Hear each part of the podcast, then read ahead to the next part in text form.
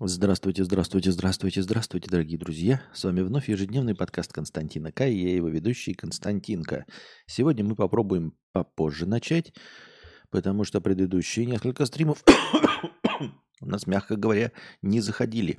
Хотя были ровно в то время, в которое всем нравится, за которое все всегда голосуют, которое все всегда поддерживают 22.00 по московскому времени. И все равно почему-то они не заходили. Попробуем попозже, в 3 часа ночи. Почему бы и да. Посмотрим, как вы на это среагируете. Но мне кажется, что дело не во времени, а в дело подкасте. А мы переходим с вами к... Э, межподкастовых донатов было три штуки от предводителей индейцев по 50 рублей, видимо, просто за просмотр э, стримов. Анкл Саша 250 рублей. Со школьными друзьями перестал общаться уже на втором-третьем курсе института. В ВУЗе тоже друзей не нажил. Жена единственный друг. Мне более чем хватает. Так для большинства людей как раз-таки во взрослом возрасте, именно за 30 плюс, э, главными друзьями становятся э, домочадцы. И это продолжая вчерашнюю тему. Так что ты прав. И, в общем-то, большинство людей не испытывают проблем э, с поиском, потому что перестают быть такими социализированными, как в молодости. И я совершенно не имею в виду, что обязательно нужно заводить там семью. Я имею в виду, что людям э, становится важна дружба в том числе со своими домашними животными, в том числе с мамой и папой. То есть, когда за 30 ты переходишь и, и спрашивается, как же остальные не ищут друзей? Во-первых, для кого-то лучшим другом становится муж или жена, для кого-то лучшим другом становится собака или кошка, для кого-то вдруг неожиданно друзьями становятся родители и родственники. И поэтому люди ничего не ищут. То есть у тебя как бы снижается, во-первых, а, необходимость в новых социальных связях. Ты понимаешь, что мир переполнен социальными связями, и тебе не нужны какие-то близкие друзья. Во-вторых, а, тебе, как ты понимаешь, не нужны те, кто прикрывает твой тыл с мечом в руках, а нужны просто люди, с которыми общаться, и ты вдруг вспоминаешь и обращаешь внимание на тех, кто уже есть вокруг тебя. Мамы, папы, родственники, вот, э, соседи, собаки, кошки и, и, и, ну, и самое главное, это те твои партнеры по семье. Э, вот поэтому Тиндер-то гораздо и популярнее, потому что если Тиндер условный выполнит основную свою задачу целиком и полностью, то ты приобретешь не только семью, но и друга. А любое другое предложение для поиска друзей, оно тебе, конечно, поможет найти друзей, но оставит черную дыру э, в сердце э, для партнера от, из-за отсутствия партнера. А вот как раз-таки, понимаете, когда ты находишь партнера, ты одновременно находишь и друга. То есть партнер может тебе заменить друзей, а вот друзья почему-то не могут заменить партнера. Не знаю почему. Такие вот дела, дорогие друзья. Для Америки время супер. Ну так вы в Америке живете, денежные мешки. Где донаты? Время супер. Ну и давайте донаты. А почему нет уведомлений в боте? Почему в боте уже несколько дней? Во-первых, каждый день есть уведомления в боте. А вот сейчас прямо я забыл. То есть я сделал. Тут, тут фишка такая, что пошло.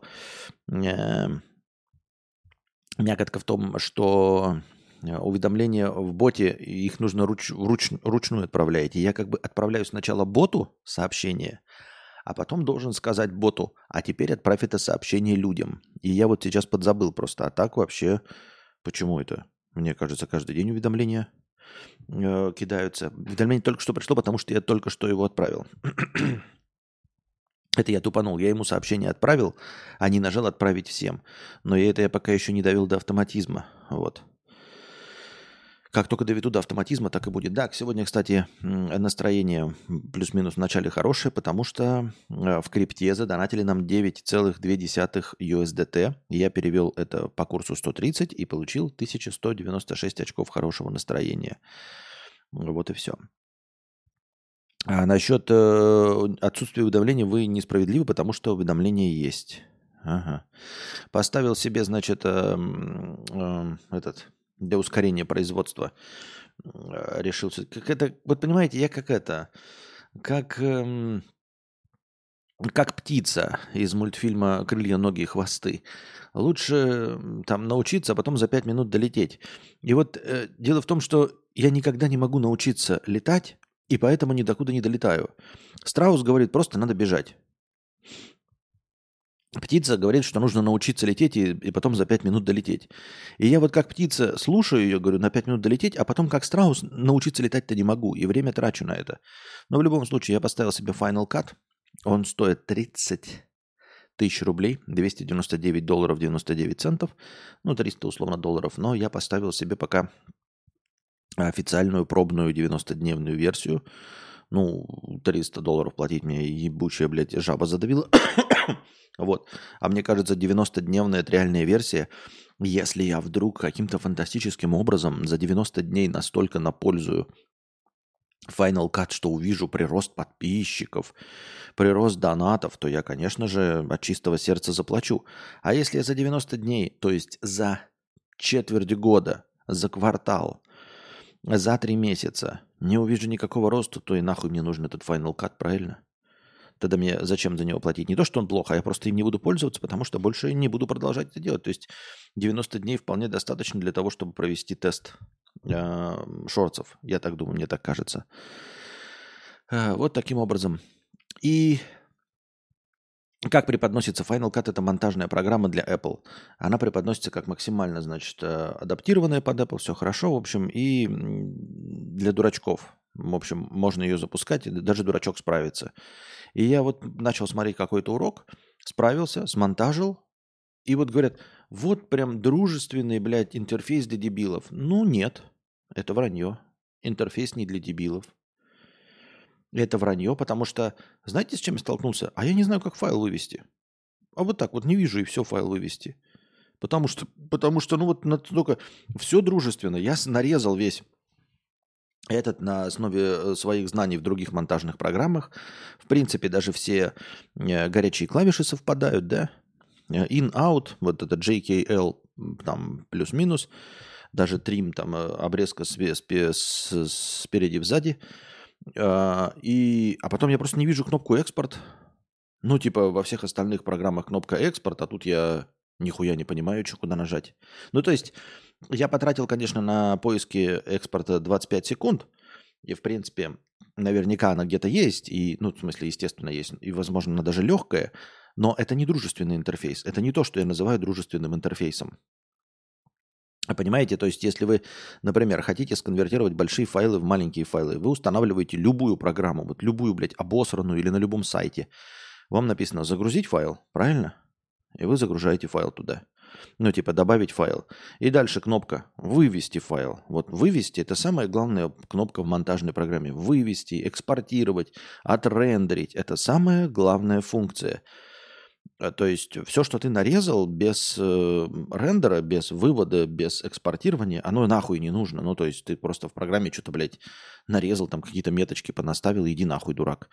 И я спрашивается, почему это мне было очевидным, для человека, который ну, может нарезать в Вегасе, могу нарезать в Премьере, могу нарезать в DaVinci, могу нарезать и вывести. Почему мне нужно было 20 секунд потратить и понять, что я не вижу кнопку экспортировать? Объясните мне, почему я в Final Cut не вижу кнопку экспортировать? И ладно бы можно было отмазаться, что я дебил, правильно? И она, скорее всего, обнаруживается на 25 секунде.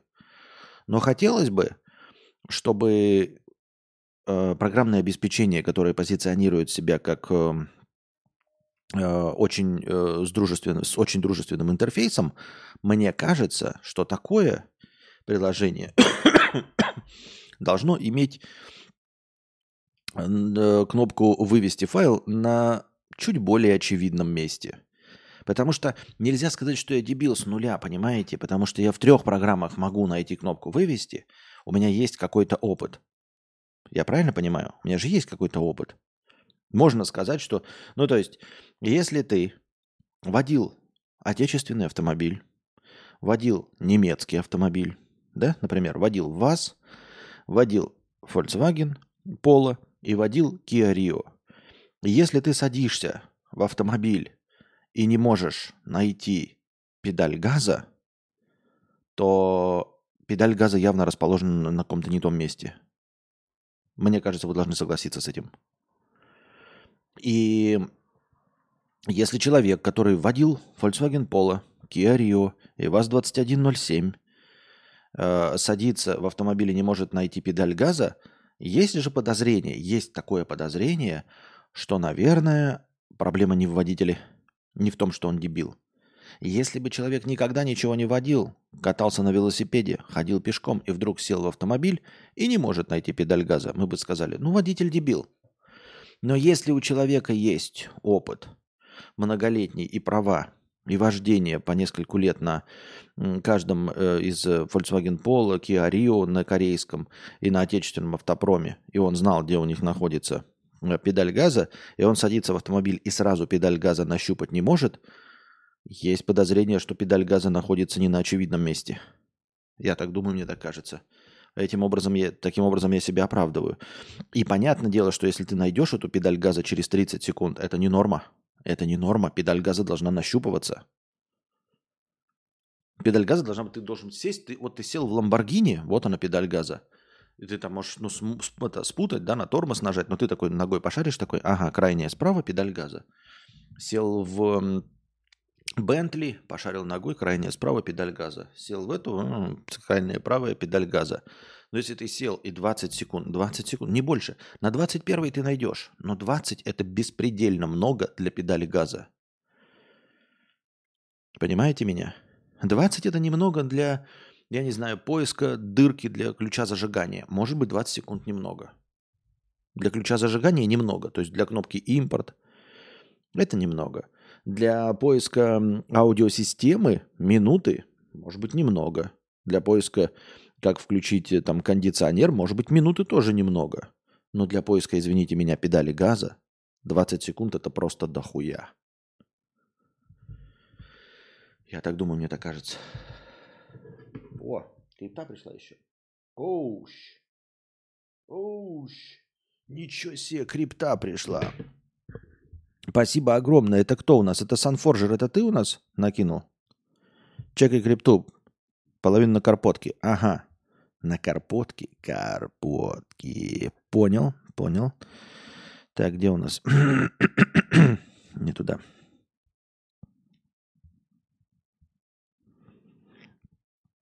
Вот, кстати, картинки с, это, с э, QR-кодами. Я их какое-то время подержал и убрал, и никто из вас э, ничего не сказал картинки вот QR-кодов, я не понимаю. Я их вижу у всяких там этих, э, видел, точнее, сейчас не знаю, у э, политических всяких роликов. И я еще раз задаюсь вопросом, как QR-код считывать вот с видео? Как QR-код считывать с видео? Я добавлю сюда картинку с QR-кодом OSDT и все остальное. И, может быть, кому-то, э, кто будет донатить но что он будет делать? Ну вот как он будет, блядь, считывать QR-код, блядь, вот ты смотришь на телефоне. Там QR-код. Ну и пошел нахуй этот QR-код. Куда я его себе? В очко мне засунуть этот QR-код? Вот прям не понимаю вообще в целом. Если честно, 100. 184 у нас уже на карпотке собралось. Э, было 134, теперь 184. И, и, и, и, и, и, и. Так, где у нас калькулятор? Без калькулятора не обойтись. Спасибо большое, Sunflower. И 50 долларов по курсу 130 – это 6500 хорошего настроения. Спасибо большое, американец. Санфорджер американец за 6500 хорошего настроения. Возможно, кто-то смотрит с ПК. Вот кто-то смотрит с ПК, и у него еще есть и э, э, криптовалюта, и пятое, десятое, понятно. Я понимаю, если бы речь шел, э, шла о том, что у меня две с половиной тысячи зрителей – из двух с половиной тысяч зрителей, э, там, я не знаю, 200 смотрят на ПК. Из этих 200 смотрящих на ПК у 20 э, есть криптовалюта. Тоже у каждого десятого. И вот этот, и из 20, вот у кого есть криптовалюта, э, каждый десятый готов задонатить. Два человека готовы задонатить. Тогда бы да. То есть, понимаете, есть зрители, из них Каждый десятый смотрит на ПК. Из каждого десятого смотрящего на ПК э, каждый десятый э, имеет криптовалюту. Из имеющих криптовалюту каждый десятый готов задонатить. У меня 100 зрителей. Сейчас еще меньше, условно 100.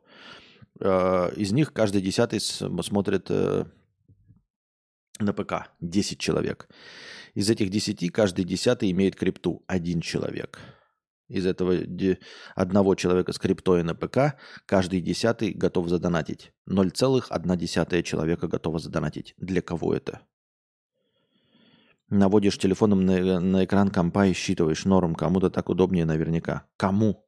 Кто? Не представляю вообще. Это я. Расскажи, что думаешь про Трампа. Может ли он стать президентом? Слушай, ну, во-первых, это политота. А я политоты не касаюсь принципиально вообще, в принципе. принципиально, в принципе. Я политоты не касаюсь нигде. А, не потому, что я, как вы понимаете, ну, боюсь говорить о политике, чтобы меня не взяли за жопу. А, за американскую политику меня никто за жопу не возьмет. Нет, я не касаюсь политики не поэтому и не потому, что э, кто-то возьмет меня за жопу, а потому что я в ней ни хрена не понимаю. И потому что я политику считаю низменным делом для дегенератов вообще в целом. Ну, то есть э, это какая-то отдельная группа людей, занимающаяся политикой. И это э, отдельная группа людей, у них нет гуманистического человеческого начала. То есть вообще человек, занимающийся политикой, это очень плохой с точки зрения гуманизма человек. Про политиков э, не пишут книги, политики не могут быть героями, политики не спасают, понимаете? То есть э, политика не может быть там, ну, например, ну, политики не может быть хатико, один плюс один история, там не может быть политик ни один из них вот не участвовать, понимаете? Там Форест Гамп не может быть политиком, условно говоря. А, хорошие, э, хорошие люди в политике не идут. Я не хочу оскорбить политиков, это просто другое. Ну, то есть это как, вот, э, допустим, в древние времена, лет 500 назад, были берсерки, вот кровожадные люди, маньяки, которых сейчас сажают в тюрьмы за то, что они по любому возможному поводу убивают людей. Просто потому, что у них в крови вот жажда убийства. Это идеальные войны. И 500 лет назад они были бы прекрасными дружинниками, защитниками, да, вот э, э, варварами, какими-то, э, я не знаю, рыцарями круглого стола. Прекрасными были бы. Но, к сожалению, в современном мире мне не хочется с этими людьми встречаться, дружить, и не хочется с ними никогда в жизни пересекаться. Но 500 лет назад я был бы рад, если бы дружина, охраняющая деревню, в которой я собираю в которой я работаю фермером, охранялась бы такими людьми. Я бы с ними тоже не встречался, я бы платил им какой-то налог, э, вот, но я бы был бы рад, если бы такими людьми э, она охранялась. И вот эти люди, они сейчас вот абсолютно э, ну, ни, никак не вяжутся с социумом, потому что э, нет такой необходимости резать всех направо и налево. И больше такую, такого уровня агрессию никак нельзя использовать в современном мире. И политика это то же самое. А, если человека интересует политика, вообще в целом, вы можете обратить внимание, что нет, к ней не в старости идут после чего-то. Нет, политикой сразу интересуется даже и в молодом возрасте. И вот если человек идет в политику, то от этого человека нужно держаться подальше. У него э, другие взгляды на социальные контакты, у него другие взгляды на эмпатию, на отношения между людьми. Возможно, они такие должны заниматься э, людьми, но должна быть такая, знаете, ну не должна быть, никто никому ничего не должен, но у меня внутри есть такая в голове кастовая система. И вот в этой кастовой системе я нахожусь в какой-то касте, не знаю, возможно, самых там низшего дна. Но я четко себе понимаю, с кем я не хочу пересекаться. Я не хочу пересекаться с берсерками, Берсерки это вот в врожденные войны, да? Потому что ты можешь не знать, но ты как бы видишь, э, что человек врожденный войны, что он в любой момент готов кого-то там порешить. И ты можешь быть свидетелем, ты можешь быть под руку попасться под горячую, э, ты можешь быть врагом, нахрен бы это нужно было. Э, вот. И не, не пересекаться с политиками. Есть еще, наверное, какие-то такие группы людей, с которыми не хотелось бы никогда пересекаться. И эм, политика – это абсолютно недоступно. Это как вот спрашивать у Берсерка, почему он убил, там, знаете, там 20 человек в бою, хотя не обязан был, да, например. И также э, точности спрашивать э, это у политика. Я с своим мировоззрением фермера никогда не смогу понять, почему политик что-то делает. Ну, просто не смогу понять, потому что я не политик. Потому что я руководствуюсь, э, ну, мог бы руководствоваться, как мне кажется, ну, гуманистическими соображениями, как сделать мир лучше, как сделать людей лучше, как сделать хотя бы части людей лучше. Мне совершенно недоступно то, чем руководствуются люди в политике. Абсолютно. Они точно не руководствуются благом для человечества. Это кажется, что они как бы, ну такая есть у нас договоренность в обществе, э, что они якобы выступают от имени народа. Ничего подобного. Сейчас вот будет такая, знаете, конспирологическая теория заговоров. Нет, они занимаются абсолютно своим делом. И они давным-давно абстрагировались от народов и от всего остального. Политика – это там какие-то люди, которые сидят и играют в какую-то стратегическую игру на типа, по типу Старкрафта. И вот эти люди, которые играют в Старкрафт, вы когда-нибудь играли в Старкрафт? Вам жалко ваших юнитов? Вот для них люди – это юниты в компьютерной игре, не больше. У них нет отношения того, что они отвечают за жизнь человеческую. Когда вы играете, как вы думаете, вот у вас есть какая-то ответственность за юнитов? Вам будет что-то предъявлено э, после смерти у ворот в рай? Вам скажут, сколько вы угрохали юнитов в Старкрафте? Никогда вы об этом не задумывались. Вот точности так же политики живут. Они вообще не задумываются о том, а, чем они управляют. Они играют в какую-то стратегическую там игру экономическую. Вот. И в этой стратегической экономической игре, не знаю, чем они руководствуются, но точно не интересами юнитов. Э, обратите внимание, когда вы играете в StarCraft, вы руководствуетесь интересами юнитов? Вам хочется, чтобы они лучше жили или что? Или вы преследуете цель победить? Как вы думаете, юниты на поле, на поле Старкрафта они вообще в курсе о том, для чего вы и что делаете? Вы хоть одно решение принимали для того, чтобы юниты просто жили дольше, чтобы их было больше? Нет. У вас в голове победа, а им, юнитам, да, вот в рамках этой игры, это довольно э, интересная метафора. Им в рамках игры даже непонятно, для чего эта победа, вы понимаете? Вы играете, а они живут в реальном мире, умирают и дохнут из-за ваших решений. И вот они, вот они где-то родились, выросли, и знают, что ими кто-то управляет. И они думают, что они осознают цель, что, возможно, ты действуешь их в, интерес, в их интересах. Нет. Ты вообще преследуешь цель победить. И они такие, ну не может же он преследовать цель просто победить любой ценой и устраивать зеркраш. Он просто нас делает, чтобы мы умирали толпами, лишь бы победить. В этом же нет никакого смысла. А это потому, что вы не понимаете игрока. Вы юниты на рабочем столе, и вы не понимаете игрока. У игрока нет цели сделать вашу жизнь лучше. У него есть цель победить, и вы даже не знаете, зачем эта цель победить. А не зачем, ему просто скучно. Вот, и это я все так издалека, литературно, метафорично, надеюсь, вам понятно, что я как юнит в игре StarCraft никогда не смогу понять игрока и чем он руководствуется. И я отдаю себе в этом э, полный отчет. Не знаю, как вы смотрите на это. И что вы себе возомнили о себе, и что вы возомнили себе о политиках. Может быть, у вас другое мнение. Вполне возможно, что я не прав. И я рад был бы быть неправ. Потому что в случае моей неправоты любая другая ситуация лучше. Любая другая ситуация, кроме моей правоты, она лучше. Что на самом деле человека, этот политик ошибся, но хотел как лучше. Что политик глупый, но хотел как лучше. Что политик эм, злой, но вообще все остальные политики хорошие, но вот именно этот злой диктатор или еще что-то.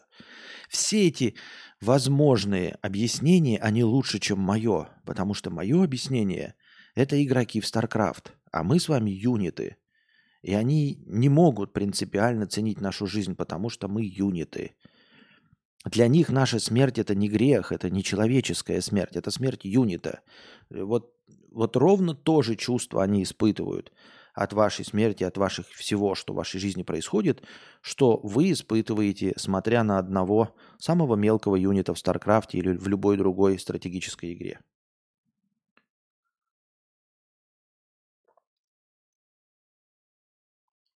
Сорокатан пишет, но если юниты закончатся, то ты проиграл. Поэтому совсем упарываться нельзя. Ты немножечко не догоняешь, Сорокатан. А когда ты в Старкрафте проигрываешь, что происходит? Это самая лучшая метафора. Что происходит, когда ты проигрываешь в Старкрафте?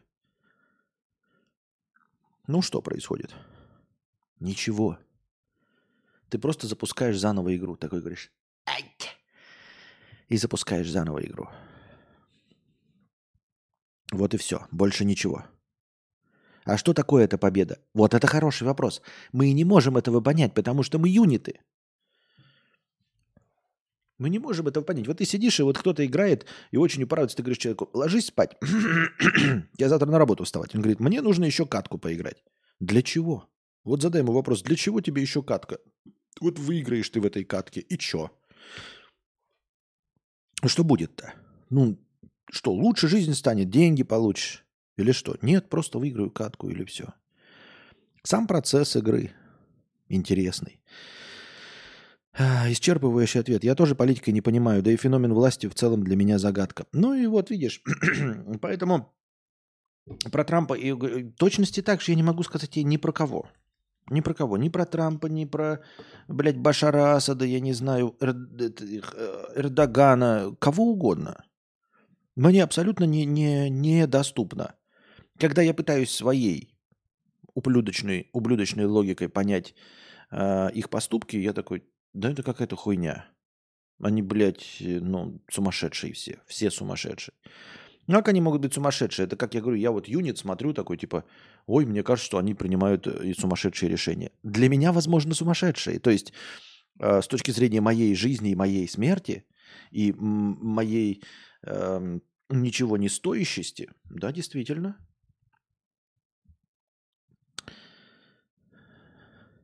Нет, для игроков это попа боль. Для них победа это все, если я правильно понял твою метафору. Нет, ты неправильно понял твою метафору. Я тебе не говорю ни про профессиональных игроков, ни про усирающихся игроков, а просто под пивас Скуф сел и запустил игру. И он проиграл. Вот он проиграл. Ну, окей, запущу другую игру. Или запущу еще раз эту. А ты сдох в пепле ядерного огня, пока он проигрывал и принимал неправильные решения. И как ты понимаешь, совесть у него не играет, потому что ты не человек, ты не юнит. Юнит, человеки для него это другие игроки. Те, те, с кем он взаимодействует, другие политики. Вот это для него люди. А все остальные это юниты, понимаешь? Ведь в Старкрафте там же тоже типа люди. Никто же не смотрит на них как на людей. Никто из игроков не смотрит на них как на людей. Но общаться на равных он может только с другим игроком а не с тобой. И с тобой никогда он не будет общаться на равных. Вот и все. Поэтому, когда твоя жизнь заканчивается, миллионами твоих жизней заканчивается, то, ну, окей.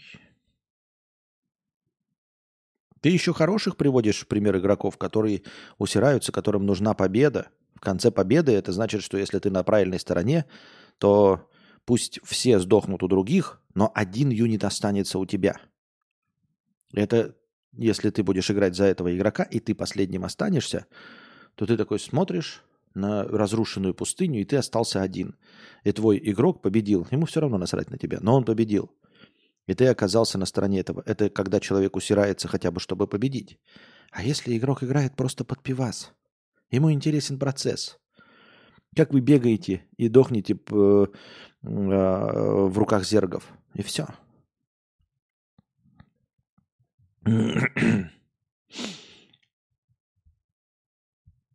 Вот такие дела. Так. 25 числа сего месяца задонатил 9 или 10 долларов на крипту за эту простыню. А, вот у нас простыня текста, оказывается. у нас, оказывается, простыня Текст. По возможности не будьте юнитами. Да нет. Я и не хочу быть игроком. Мне не интересно играть в StarCraft. Вообще в целом, в принципе. Это к вопросу о том, насколько вы действительно думаете, что э, вами управляет э, такой же, как и вы, юнит. Вы реально бегаете, вот в Старкрафте же тоже есть юнит и главный какой-то командир юнит. И вы такие, о, нами управляет командир юнит. Нихуя. Эх, когда-то в стримбудке была такая приятная глазу картинка, а сейчас страшно на стрим заходить, только в аудио. Это хорошо. Задонатьте на новую стримбудку. Акина Хару. Всего каких-нибудь 130 тысяч евро, и мы купим себе домик в Сербии. И, э, и будет там стримбудка. Я буду красивые задники ставить, э, лампы этого шлюшечьего цвета вебкамщиц. Так. На чем мы остановились? А важна ли внешность? Первое. Простыня текста. Привет. Очень жаль, что больше нет возможности донатить зарубежные карты, как раньше через PayPal. Кстати, номер криптовалютного кошелька с айфона в приложении не копируешь. Надо заходить с браузера. Может, э, вынесешь тоже в ссылке, а то я с Бинанса отправляю. Так я же вынес, он же есть в описании. А больше, а как я другим образом сделаю тебе, как ссылку его? Никак. Да, счет с PayPal неудобно, но Бусти, Бусти же есть. Почему забываете? Я каждый день говорю про Бусти. Задонатить на Бусти. Можно зайти на Бусти, и там кнопка задонатить, и иностранная карта будет работать. Так, второе. Поздравляю с, наконец-то с переездом. Спасибо. Третье. Тема моей простыни на тему тян. Вводные данные. Я уже год состою в отношениях, и мне кажется, я не люблю эту девушку. Вот что вызывает во мне сомнение. Она не имеет внешности девушки моей мечты. Моя бывшая была моим идеалом. Голубоглазая, с большими и пухлыми губами, брюнетка, упругая грудь второго размера, большая задница и при этом тонкая талия. И она стильно и сексуально одевалась. Я с ней был три года, но наши пути разошлись. Девушки до нее имели похожий типаж. А почему вы разошлись, если она такая дохуя идеальная была? Сейчас моя девушка имеет внешность, которую я никогда не любил. Крашеные рыжие волосы, карие цвета говна глаза и фигура худая, какие-то обвисшие сиськи, ни рыба, ни мясо, ничего выдающегося. Еще одевается во всякие балахоны и широкие штаны. Но когда она рядом, мне очень хорошо, потому что она суперзаботливая, любящая и вкладывается в отношения. Стоит заметить, что она не страшная, с ней знакомятся парни, но просто это вообще не мой типаж. Когда дело доходит до секса, все у нас хорошо. Я бы даже сказал, что это лучший секс в моей жизни. Когда мы начинали, я увидел, что ее характер просто прекрасно подходит мне и решил, что со временем я смогу не обращать внимания на ее внешность. Но вот уже прошел год, и ничего не изменилось. Все так же, когда я вспоминаю ее, у меня нет чувства страсти или восхищения ее красотой или телом.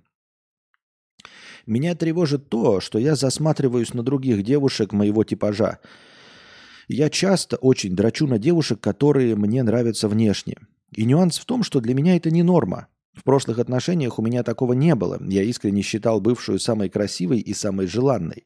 Если я и смотрел эротику или порно с голубоглазыми брюнетками, то только по нужде. Сейчас я не знаю, что делать. Мне говорят, что внешность это не главное. Психолог мой говорит, поменьше дрочить, потому что я просто не даю шанс разыграться своим гормоном и влюбиться в текущую девушку. Мне 33 года, и я уже не уверен, что встречу девушку с таким же надежным и покладистым характером. Слушай, я не знаю, но мне вот интересно просто вот в этом всем задаваться сразу вопросом. Вот ты говоришь, вот в предыдущих отношениях я смотрел эротику только с голубоглазыми брюнетками, э, искренне считал бывшую самой красивой и самой желанной. Так а что ж тогда расстался? Вот тебе говорят, внешность не главное, а ты намекаешь. А вдруг главное, спрашиваешь ты нас, а вдруг главное? Но если главное, то хули ты с ней не остался? Понимаешь, тебе ты говоришь, что с новой секс лучше. Эм, что новое нежнее, теплее и приятнее во всех отношениях. Но та просто красившая. И тебе говорят, ну красивее это не главное. И ты говоришь, а может главное? Но если было главное, то хули ты не остался? Если идеал по красоте был предыдущее, то почему ваши пути разошлись? Ну почему ваши пути тогда разошлись? Интересно мне знать. Если ты намекаешь на то, что внешность главная, и без внешности ты никак обойтись не можешь, ну что что такое-то ты не простил в ней, в, ей, в, с ней в отношениях? Да она уехала куда-то, да? Вот ты такой, ну, блядь, внешность же главная. Не, не то, что она далеко живет. Главное внешность. Или она, упаси бог, изменила тебе. Ну и что, что изменила? Внешность же главное. Верность же не главное. Мы же не говорим, что верность главная. Нет. Если она тебе изменила, ну прости. Будь куколдом. Главное же, что внешность. тебе подходит, правильно? Я правильно тебя понимаю? Или вы абсолютно не подходите характером. Она, блядь, сиди, я сам открою. У вас вообще не совпадают ваши интересы. Она тебя ни в хуй не ставит. Ну, главное же внешность. Она же очень красивая, она же твой идеал. Хули ж ты тогда расстался? Если для тебя внешность главная, значит, все остальное можно подчинить внешности. Значит, все остальное можно перекинуть через хуй и смотреть только на внешность. Но ты же почему-то не стал смотреть только на внешность. Ты же говоришь, что у нее идеальная там внешность была. Ты же почему-то с ней разошелся. Любые причины, говорю. Даже самое вот то, что она изменила. А если уж ты изменил, то почему ты изменил? Получается, что э, внешность не стала для тебя определяющим атрибутом в прошлых отношениях. Несмотря на идеальность предыдущей внешности, ты нашел причины, по которой с ней развелся, разбежался. Правильно я понимаю тебя?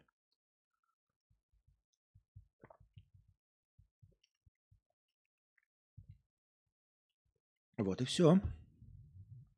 Так что и смотри на эту ситуацию. Я говорю, если бы ты просто сказал, мне вот интересно, да, в твоей в твоем рассказе. Было бы интересно, если бы ты такой, вот хочу найти идеал во внешности, а вдруг будет лучше, а вдруг будет лучше, а вдруг будет лучше. И мы бы такие, ну хуй знает, да, у тебя сейчас все хорошо, у тебя сейчас все в отношениях устраивает, секс хороший, только по внешности не устраивает. Ну и хуй бы с ним. Ну и там одежда, понятно дело, все внешности касается. Мы бы такие, ну хуй знает. А тут ты нам сам сказал, что идеал твоей внешности – это предыдущие отношения. Они были, и они закончились, несмотря на идеальную внешность. Вот.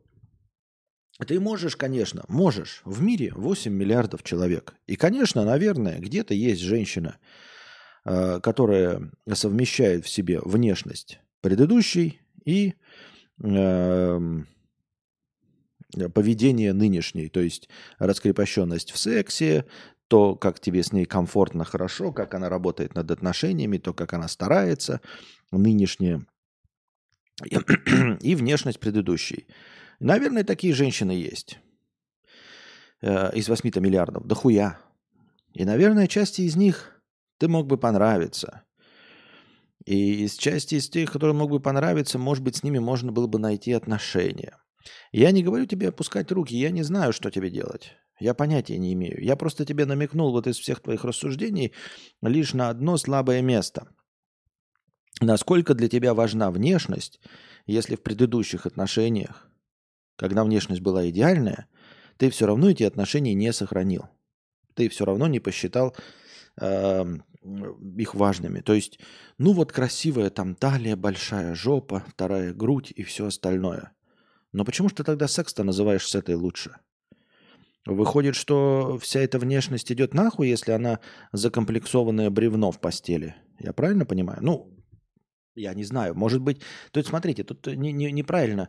А, не, это не универсальный способ, еще раз. Вот вы смотрите на какую-то, да, там, модель. Э, многие там блогерки, которые, вот, на которых все дрочат, они говорят там, ой, я не люблю секс и готовы там своему парню раз в месяц давать по, по, по большим праздникам, вот так вот закатив глаза и лежа как бревно. Во-первых, вопрос, а стоит ли такая внешность того? Ну, то есть ты хочешь трахать Анджелину Джоли, которая лежит бревном? Или все-таки трахать того, кто хочет от тебя секса, там э, кончает, э, дергается как свиноматка и орет, как резаная свинья во время оргазма? Что ты предпочтешь? Да? А, и как это э, делает тебе настоящий минет. А настоящий минет – это после которого у тебя даже жопа мокрая. Вот. Или ты, или ты такую хочешь? Ну, или, может быть, среднее между что-то. Просто нет, э, это говорю еще раз, не правило. Есть люди, которые предпочитают, предпочитают ебать бревна. И в этом тоже нет ничего плохого. То есть они как бы чувствуют, эм, ну, вот этот механизм, что они самые главные, там, я не знаю, да, им вообще не важно, получает женщина удовольствие от секса, на, на, э, э, от того, насколько она реагирует, издает ли возгласы, закатывает ли глаза и получает ли вообще хоть какой-то кайф. Есть люди, которым на это на все насрать, но при этом, допустим, важна внешность. Тогда они предпочтут, конечно, Анджелину Джоли, но которая абсолютно, блядь, флегма фригидная, лежит на... и раз в месяц э, ты ее трахаешь и получаешь огромное удовольствие. Why бы и нет. Ты такой? Если ты такой автор, то почему ты сказал, что это в сексе лучше? То есть у тебя есть какие-то предпочтения в сексе, да? То есть ты хочешь какие-то отличия, и предыдущая была хуже, несмотря на то, что внешность у нее была лучше. Я правильно понимаю? Вот и, вот и задавайся себе вопросом, насколько на самом деле для тебя важна внешность.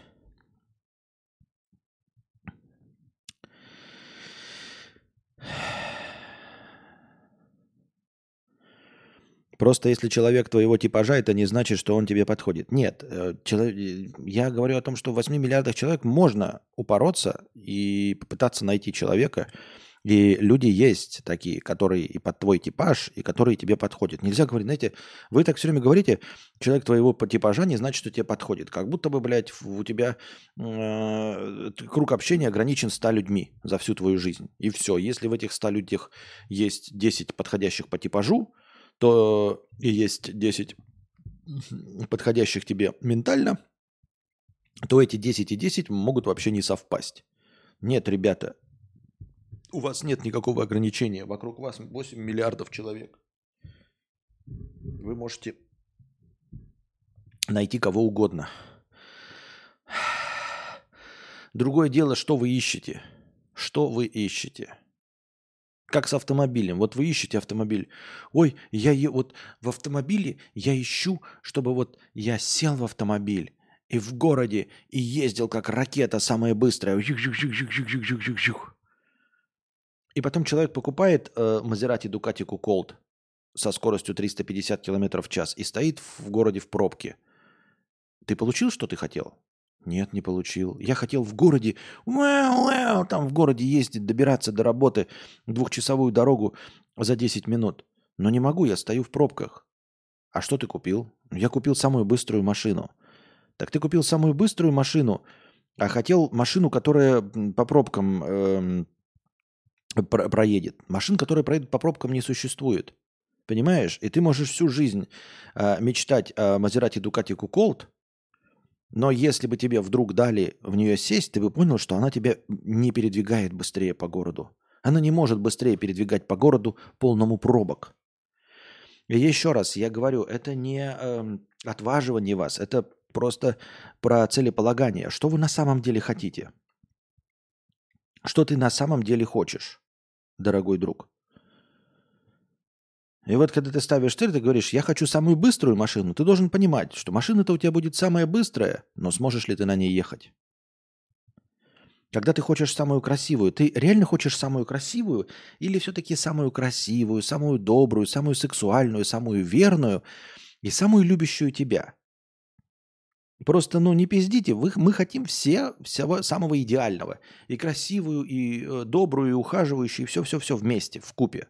Просто когда люди такие говорят, ой, для меня внешность очень важна, а потом оказывается, что он раз, расходится с теми, у кого главная внешность. Почему? Ну, потому что жопа-то у нее, конечно, классная, но она меня в эту жопу не дает. Ну и нахуй тогда тебе это было нужно? Так может ты тогда скажешь, что тебе на самом деле нужно? Может ты, блядь, определишься, что тебе надо? Но не дает. Но для тебя же главная внешность. Ты же не сказал, что тебе главная ебливость? Не сказал. Ты сказал внешность. Вот тебе внешность. Она красивая, красивая, но ебать не дает. Ну так и что? А, так все-таки тебе ебать надо. Ну так, значит, ебать надо. Ну, значит, ты пиздобольчик. Значит, ты обманул, наврунькал, да, напиздюнькал. А кому напиздюнькал-то? Нам, что ли? Да нам похуй. Ты себе напиздюнькал, дорогой друг. Вот так и дела.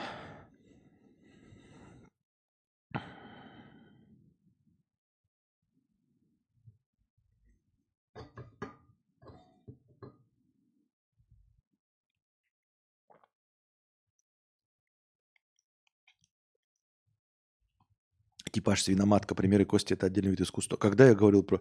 Я разве сказал типаж свиноматка?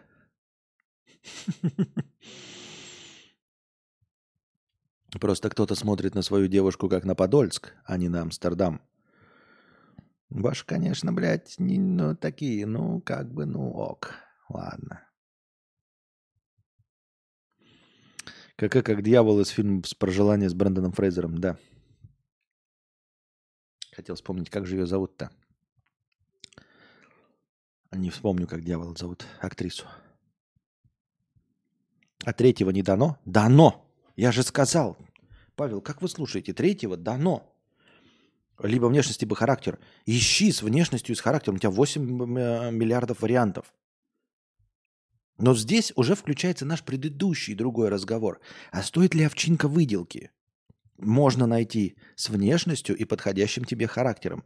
Но сколько ты потратишь на это сил и что ты получишь в итоге? И все равно мы возвращаемся к предыдущему.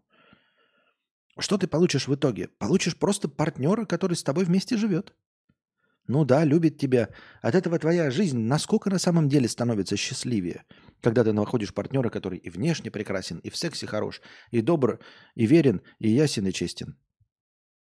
Элизабет Херли, спасибо, да. И ты потратил на это, там, допустим, 25 лет своей жизни и кучу денег, блядь, перед, переездил весь мир. Тебе оно надо было? Ну, если надо, то... Понимаешь, есть и третий вариант, и какие угодно варианты есть. Можешь вообще в футбол начать играть. Хотя я знаю, что пропаганда футбола в России запрещена. Я ни в коем случае не пропагандирую вам становиться футболистами, ребят. Еще раз.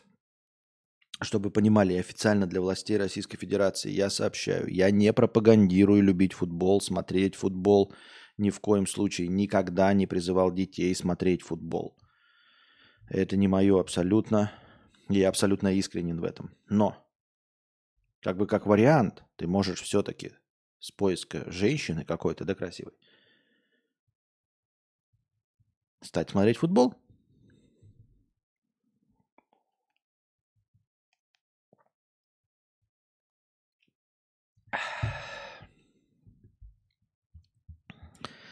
Так, 25 числа.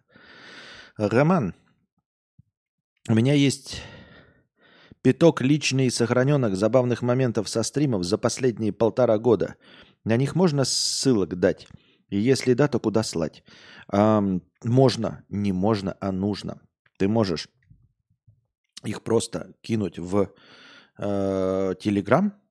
Там, блядь, ты можешь просто прям в комментарии к этому и к любому видео написать, ну, наверное, к этому лучше видео, а то я не очень слежу за комментариями. Ты просто к комментарию видео напишешь. «Моя подборка э, крутых моментов» и просто пишешь название видео, чтобы его можно было найти, и тайминг, там, 55 минут, 52 секунды, там, 55.25 запятая, и, ну, там, типа, небольшое описание. Момент, где э, у Константина выпала сопля – Дальше, запятая. Видео такое-то, такое-то. Один час, двоеточие 25 минут, двоеточие 37 секунд. А, момент, а, где Константин шутил про жопы. И дальше. Просто в комментарии к видео.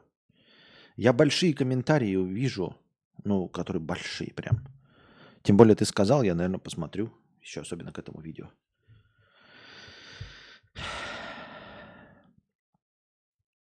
Павел Шайон. Мне надо, но вероятность ведь крайне мала, чтобы жопа была мокрой от минета, и грудь шестого размера и заботливая и верная. Да не мала. Да нет, не мала. Нет. Ну, нет. Понимаешь, на 8 миллиардов ничего не мало. На 8 миллиардов людей э, и сейчас с от, более-менее открытым миром немало. Немало. Это раньше, когда ты мог передвигаться, блядь, только на санях, и вот только до Москвы можно было сказать. Но сейчас современный мир открытый, немало, немало. По ощущениям, вероятность равна 1%. 1% от 8 миллиардов – это, извини меня, 800 миллионов. Блядь.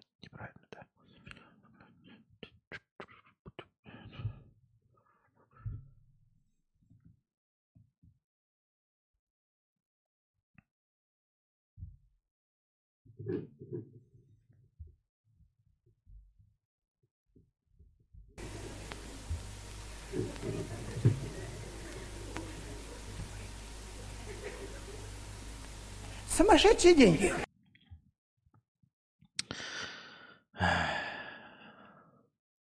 Восемьдесят миллионов, да. 80 миллионов. Это более чем половина Российской Федерации. О чем ты говоришь? Это очень дохуя. Это просто в твоих же циферках. Так что нет. Шансы есть. На самом деле просто ты такой же ленивый хуй, как и я. Я вот книгу не пишу, а ты не хочешь себе искать и говоришь, мне очень важно. Ну и мне тоже очень важно написать книгу. Вот я напишу э, лучший в мире роман, а ты найдешь э, женщину. Примерно с одинаковой вероятностью. Можно? Можно. Подскажи, пожалуйста, почему ни на канале, ни под видео нет ссылки на канал Карпотки и архив КК для удобства? Для чего удобства? Для чего удобства? На канале Карпотки есть ссылка сюда. На канале Архив КК есть ссылка сюда. Зачем мне ссылки на канал Карподок и архива КК? Объясни мне, Акина Хару. Для чего? Если я зарабатываю с донатов, мне для чего ссылки на другие? Мне, может, еще ссылки добавить на что? На первый канал, может, блядь, на Соловьев Лайв, чтобы у них было побольше зрителей. М? Я не понимаю просто вообще. Принципиально не понимаю, нахуя мне это.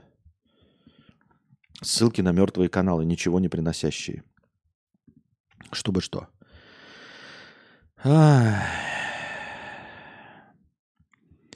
Двадцать пятого числа. В Москве полицейские перетащили труп мужчины в соседний район, чтобы не заниматься делом о его гибели.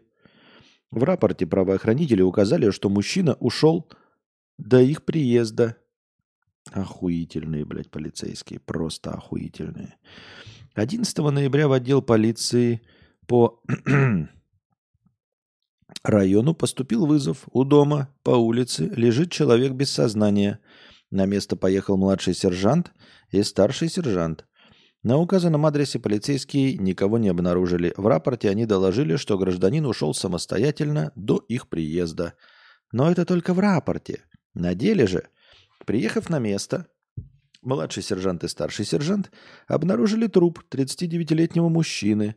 Возиться с бумажками и оформлением правоохранители не захотели. Они положили тело в служебную машину. Это попало на камеры видеонаблюдения. И отвезли его в соседнее село, ну, район, где выкинули у гаражей. Через два дня труп мужчины обнаружили снова. Теперь им должны были заниматься оперативники другого района. Я считаю, за такую хуйню нужно увольнять. Это абсолютная профнепригодность. Ну это ж полная срань. О, труп, да нахуй. Это, блядь, это же классическая вот прям сцена, ее нужно запомнить. Я, по-моему, не видел такого в фильмах, а возможно и видел в фильмах. Возможно и видел где-то. Но это же классическая тарантиновская сцена. Ну, прям классическая тарантиновская сцена, знаете, такой э, трупы его где-то бросили, те там, знаете, э, какие-нибудь э, Винсент Вега и Марселос Волос какие-нибудь убегают, такие бах, убили, и валяется труп, значит, Брюса Уиллиса. That's that, baby, that's that. И они такие едут, уезжают на машине, они, значит, там в драке с ним, значит, подрались жестко, он боксер, он им ебычи обоим наколотил, но в конце, в самый последний момент Винсент Вега вытащил ствол, так и в грудь попал, значит, этому Брюсу Уиллису, и Брюс Уиллис упал, рухнул мешком возле ярко-красной папки. И Марселос Волос такой, что ты делаешь, Винсент? Сколько раз тебе говорить? Это мокруха, теперь мы должны уехать из этого города. И они садятся в «Жигуль». И у них такие кровавленные еблы, и они такие... И насколько мы будем пропадать из этого города? Я не знаю, Марсел. Я не знаю.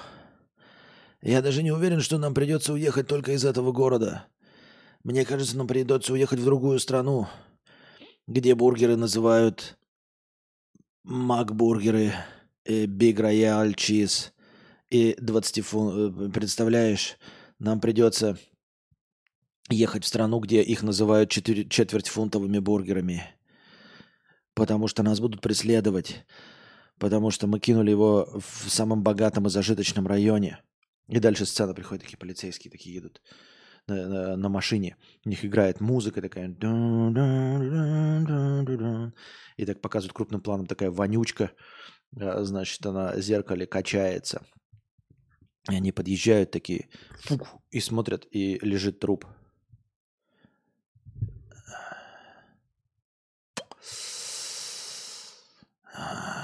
Понедельник начался дерьмово, Семен. Да, товарищ старший сержант. Не называй меня старший сержант. Мы вдвоем несем одинаковую ответственность. Несмотря на то, что ты младший, мы оба будем за это отвечать. Опять писать эти бумажки. Город.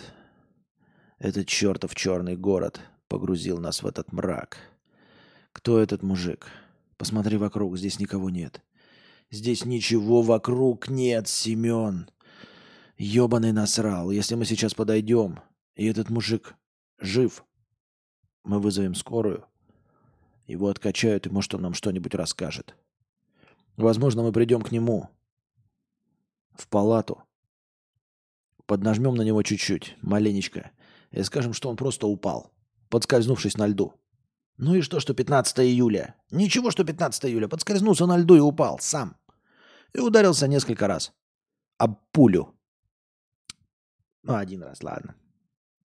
А если он мертв, Семен?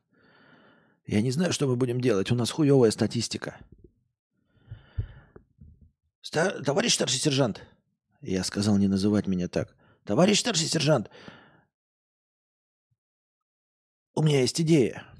У тебя одна идея ебануть и другой. Что ты можешь предложить? Ну что ты можешь предложить? У нас есть мужик. Я прямо молюсь, вот я сейчас смотрю издалека, чтобы он начал двигаться чуть-чуть, что он жив. Блядь, если он мертв, я не знаю, блядь. Наша статистика по нашему участку, ну это просто пиздец. Товарищ старший сержант, а давайте его оттащим на другой район. Что, блядь? Давайте его оттащим на другой район. Просто мы его просто перетащим, и он будет вне нашей юрисдикции.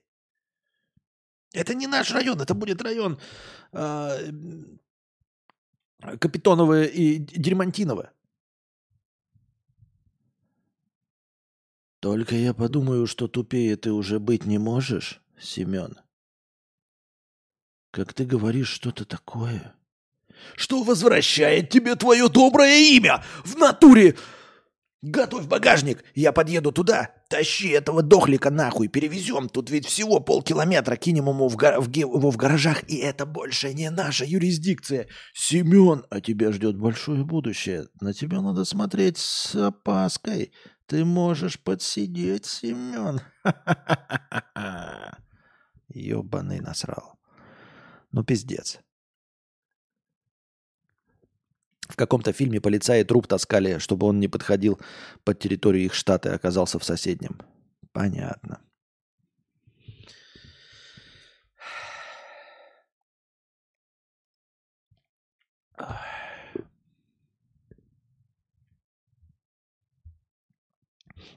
Лучший симбиоз разбитых фонарей тупой еще тупее Тарантино.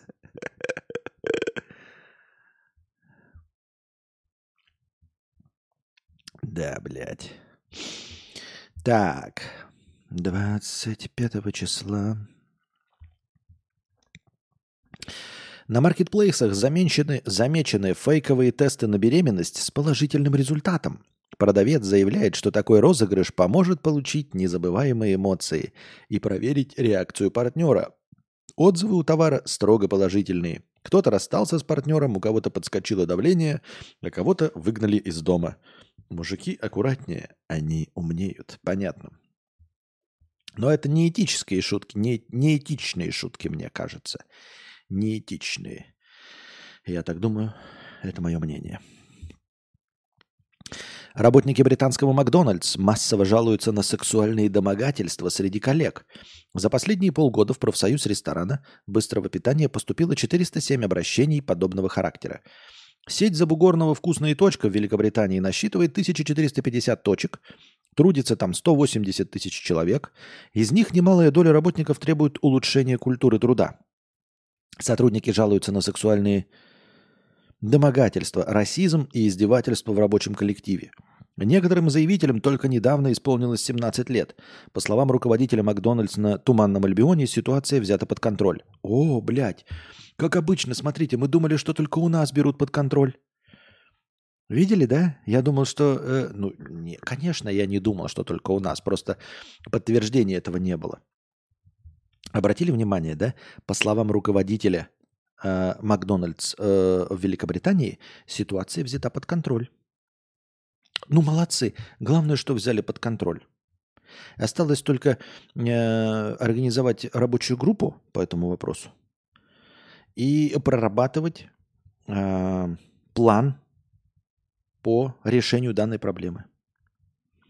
Нужно четко и в кратчайшие сроки. Главное, в кратчайшие сроки. В какие сроки определите дату? Я сказал, в кратчайшие сроки. Кратчайшие. Ну, 32-й, 38-й год. Главное, что в кратчайшие сроки. В кратчайшие сроки. Определить ареал проблемы. Выяснить слабые точки. Исходя э, из э, сложившейся конъюнктуры, вы неправильно используете слово конъюнктура. Заткнись нахуй. Так вот, Исходя из сложившейся конъюнктуры, нужно выработать план решений, реализуемых до 2052 года.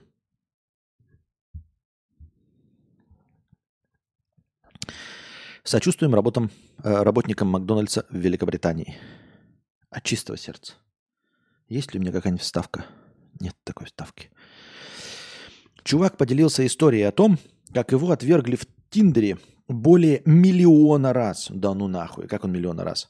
А 719 матчей и 217 переписок смогли вылиться лишь в одно свидание. Но это хуйня полная, да? Ну, то есть, я думаю, что его и система тоже пидорнула. Что значит э, отвергли миллион раз? Это значит, что он просто миллион э, свайпов сделал куда? В какую сторону там? Ну, в какую-то сторону, в которой одобрение. А, миллион матчей. Ну, я думаю, что система поняла, что он тупо ебаный спамер, и все. Иногда ему кто- кто-то, конечно, там совпадал. Это раз. Во-вторых, 719 совпадений из миллиона, 217 переписок привели к одному свиданию. Тут дело даже не в том, что он плохо выглядит. И вот, наверное, на это намекается. А, понимаете, если он мудак, блядь, ебаный, до фотографии, значит, у него может быть, э, как он стоит, блядь, там с голым пузом, там с шашлыками, да, с, с шампурами на фоне чужого Бентли. Да иди ты нахуй. И потом в каждой переписке он ее начинает. Тё, как дела там в трусиках? Удивительно, что у него хотя бы одно свидание из 217 переписок заработало. Если ты абсолютно в, каждом переписке, в каждой переписке пишешь, что как там у тебя в трусиках мокро? Почему в душе без меня? Пошла в клуб, а кто разрешал? Иди нахуй, блядь.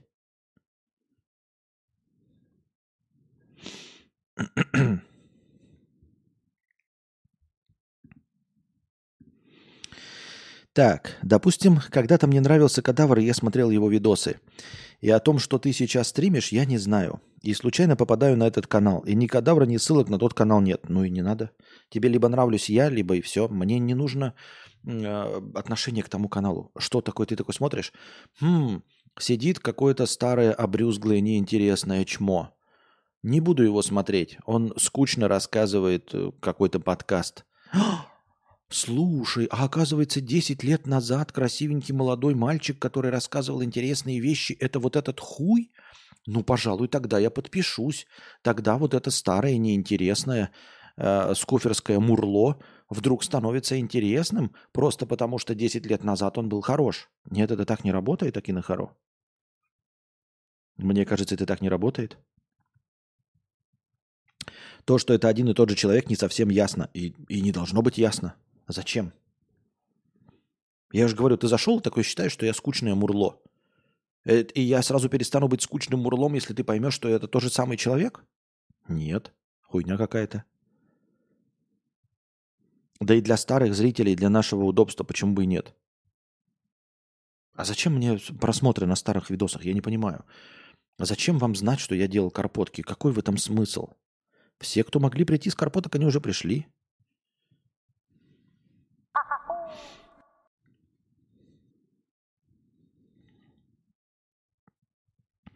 Разрыхлитель теста 300 рублей. На моменте, где у Константина вылетела сопля, решил все же передать за проезд. Завтра лечу в Тайчик с 18-летней Тян. Порадуйтесь хоть не от всего сердца. Э, Ой, поздравляю, конечно, но не от всего сердца. Страдальцу из предыдущего донатика, как и всем остальным, лучи поддержки и абсурда. Не смог удержаться от отсылочки к человеку из Подольска еще раз. А что за человек из Подольска? Не понял. Что за отсылка человеку из Подольска? Что это? Ну, в общем, человек летит завтра в Таиланд с 18-летней Тян. А, а вы бываете тут ихтиандры хуевы. Говорит он как бы нам, а, намекая на то, что мы ихтиандры хуевы. Ну, вполне реально. 1 миллион свайпов за 4 года – это 683 свайпа в день. Их за минуту можно штук 30-40 сделать. Ну вот, видите. Так, э, ну и да, но только о чем это говорит вообще новость? Да ни о чем.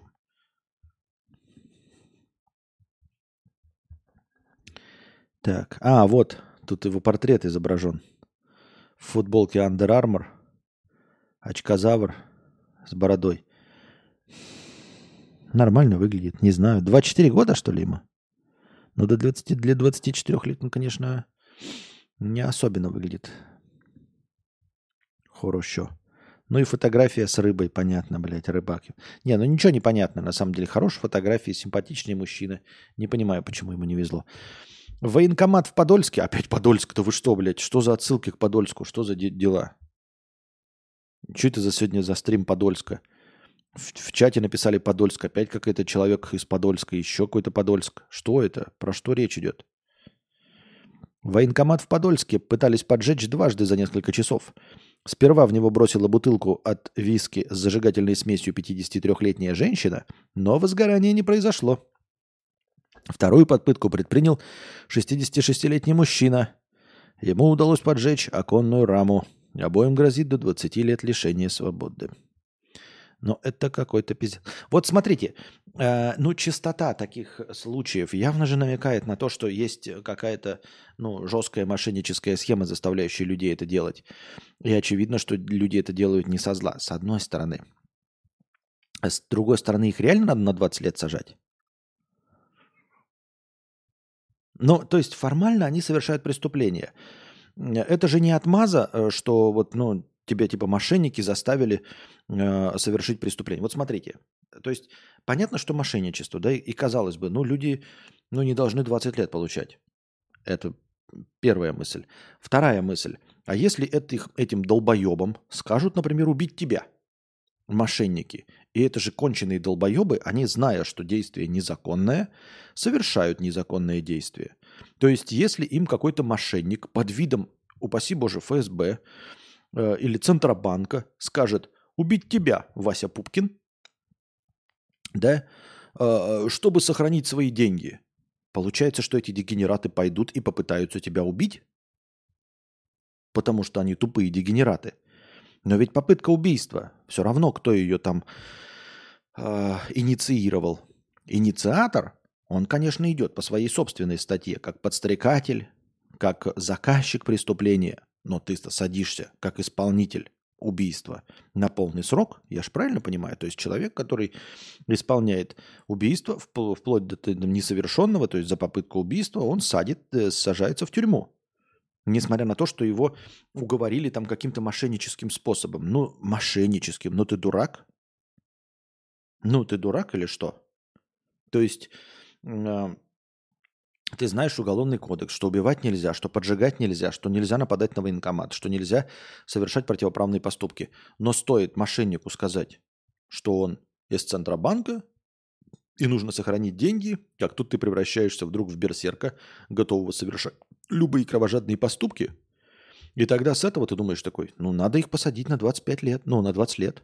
И 53-летнюю женщину, и 66-летнего мудака нужно посадить на 20 лет.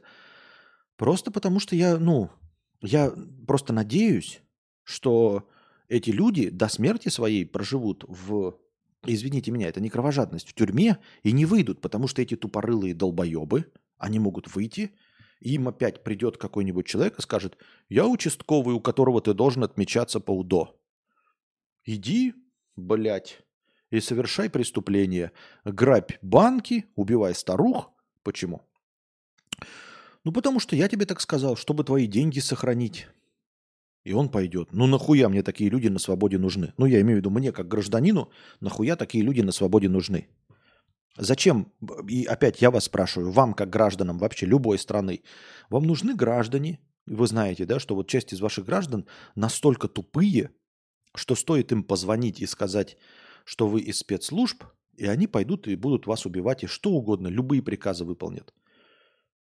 И я потом задам вам вопрос.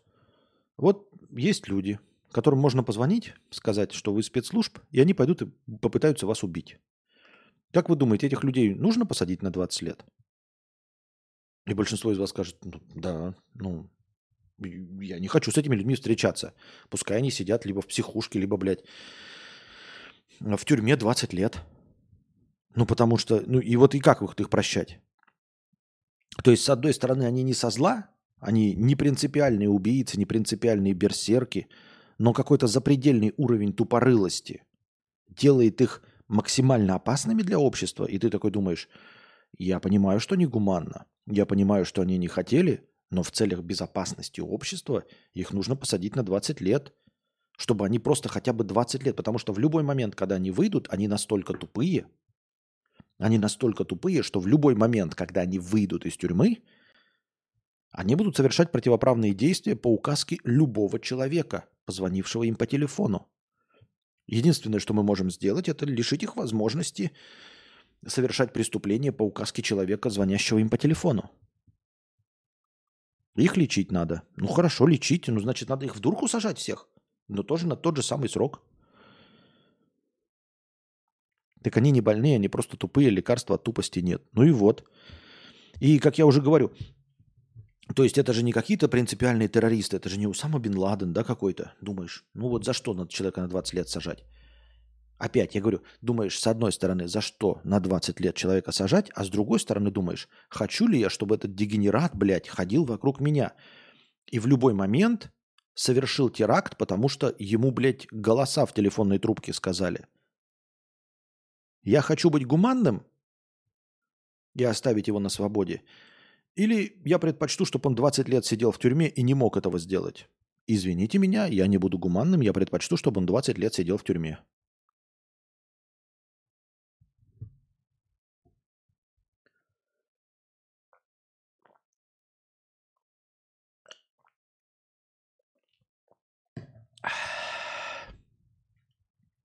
Но им 20 не дадут, скорее всего. Ну, понятно, что не дадут. Я имею в виду вообще. Я же не призываю, я не решаю, я не судья.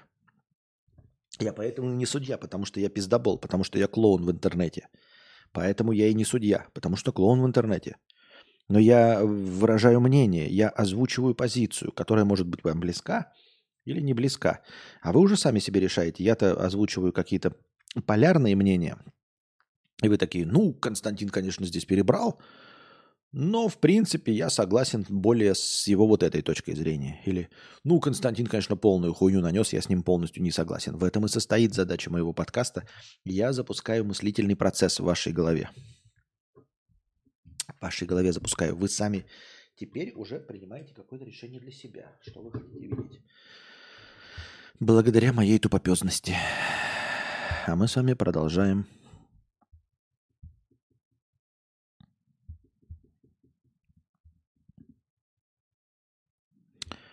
Позиция позиции рознь. Пиздец. А, пятикопеечник написал. Ну, тупорылие, блядь, комментарии сложно придумать, конечно. Позиция позиции рознь. Я, блядь, я хотел даже метафору какую-то придумать, блядь, вот на этот ответ тупорылый. Позиция позиции рознь.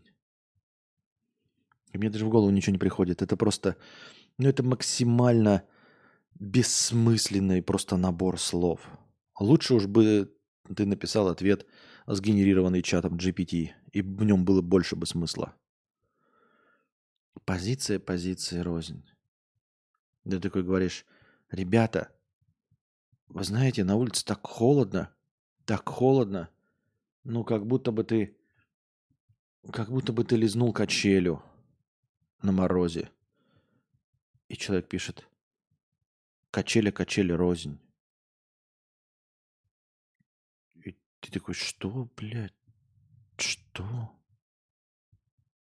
Что? Пакетик маечки не лучше. Пакетик, вот, пожалуй, соглашусь. Пакетик маечки не лучше.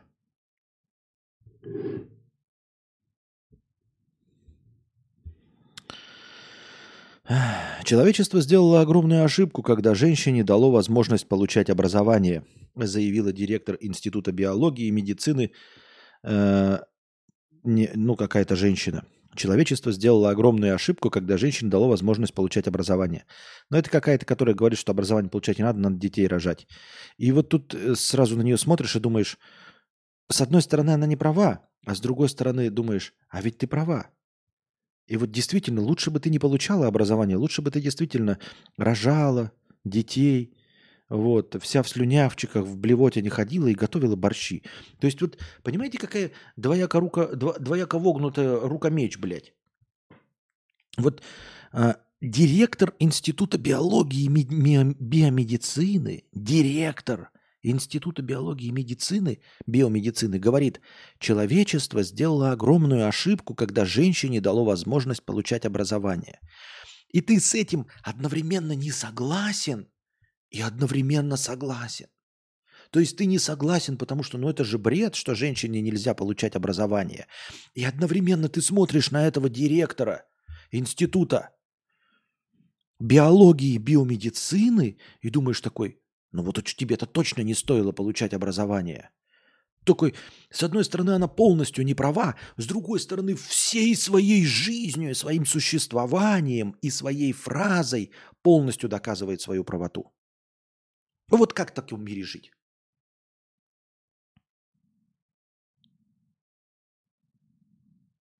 Понимаете?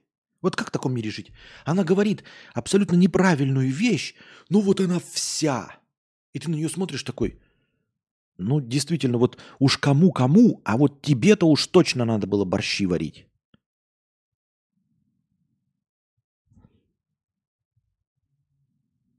Не знаю, не знаю.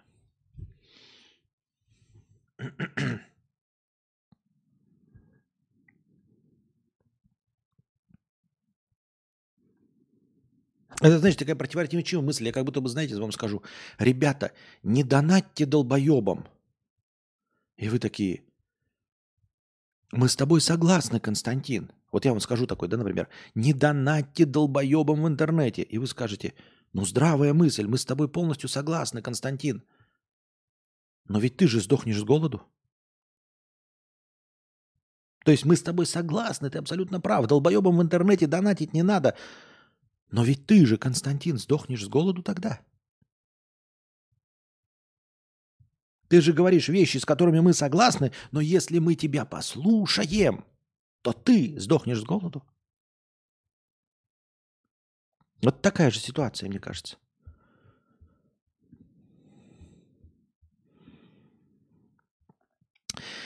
Развитие курьерской службы является одним из факторов кадрового голода в России – считают в Минпромторге. Развитие курьерской службы является одним из факторов кадрового голода. Если в городе при дефиците кадров один здоровый мужик приносит другому здоровому мужику пачку молока, это вообще нормально? Хоть на велике, хоть как. Это все-таки повод задуматься, заявил директор Департамента развития внутренней торговли. Блядь.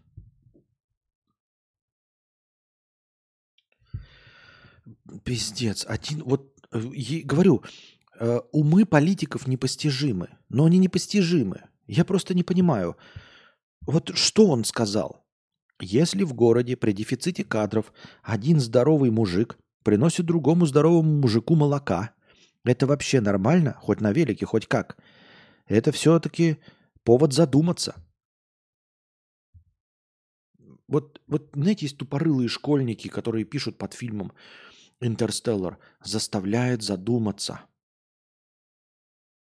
Нет, ты уж пиши, на какие мысли тебя это натолкнуло. Вот просто, ой, заставляет задуматься. Что тебя заставляет задуматься, тупорылая ты, блядь, 16-летняя э, дура? Ну что тебя заставляет задуматься вот в фильме «Интерстеллар»? Ну что, блядь, или в фильме «Один плюс один», блядь, или в «Форесте Гампе», или в «Титанике». Ну что заставляет тебя задуматься? Если тебя что-то заставило задуматься, то ты давай поделись своими выводами, которые ты э, сформулировал после просмотра этого фильма. Что, блядь, заставляет задуматься? Может, тебя заставляет задуматься, потому что ты не успеваешь, блядь, за бегущими в кадре э, Титаниками. Вот Титаник едет, ебать, как быстро двигается в кадре, блядь. Не успеваю посчитать окошки. А, это это один-два, один-два, один-два, а, заставляет задуматься. Я после четвертого окошка сбился.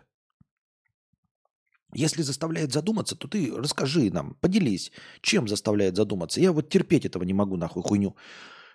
Комментарии вроде «О, я посмотрел фильм со смыслом». Со смыслом. Ну, с каким смыслом, блядь? Вот я посмотрел, блядь, бессмысленная хуйня развлекательная. А ты посмотрел «Аватар» и такой со смыслом. Ну, поделись своей мыслой. Ну, поделись своей мыслой. Я хочу узнать, что, блядь, за мысла у тебя, блядь, вот, вот она э, посетила тебя, если посмотришь этого фильма. Потому что ты просто, блядь, ту общую фразу говоришь, какую-то хуйню кидаешь, блядь, на вентилятор. А я сиди, блядь, и думай, о чем тебя заставила задуматься эта картина? Я говорю, ты, можешь, блядь, дегенерат, тебе заставляет задуматься что угодно, ты надпись не успел, не успел прочитать. Нет, ты уж давай, блядь. Эта картина натолкнула меня на мысль о том-то и том-то. И я такой, ок или не ок. А заставляет задуматься, ну это хуйня. Меня заставляет задуматься запах хала, блядь. Я сижу вот у себя в, в толчке, сру, и такой, хм, апельсиновые нотки. Откуда бы они могли быть, ведь я апельсинов не ел. Заставляет задуматься.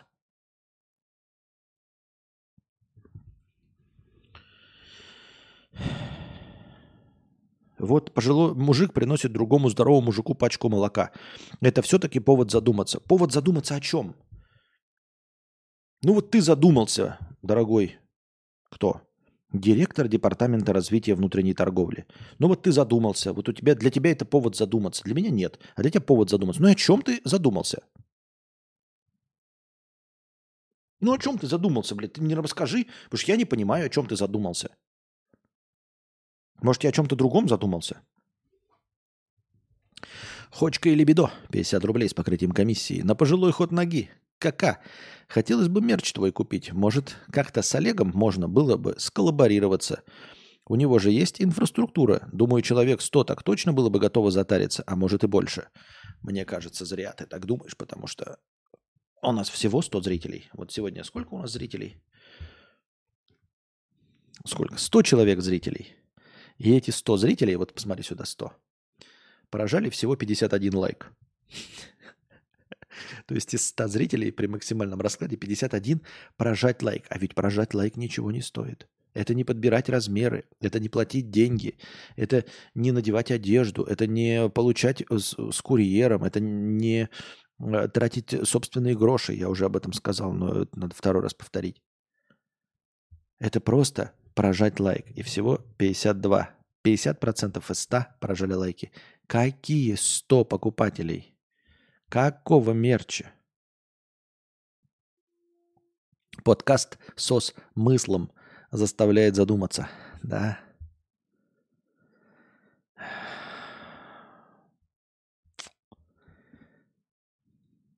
Ввезенные по параллельному импорту иномарки начали блокироваться в России. Это происходит при подключении к несертифицированному диагностическому оборудованию. Машины превращаются в кирпич и стоят мертвым колом в гаражах, узнали э, газета. Проблема коснулась BMW, Mercedes и Renault. А, ну, я не думаю, что это повод э, очень сильно бояться. Во-первых, потому что мне кажется, что э, превратить в кирпич автомобиль, который, ну, по большей части аналоговый, довольно сложно. То есть, конечно, можно попытаться его программным способом превратить в кирпич, но я думаю, что это легко и просто будет э, в ближайшее время обходиться.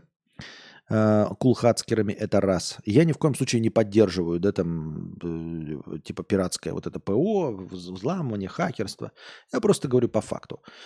Это раз. А во-вторых, э, что-то мне подсказывает, что это коснулось а, не ширпотреба. Это коснулось не миллионов и даже не тысяч человек.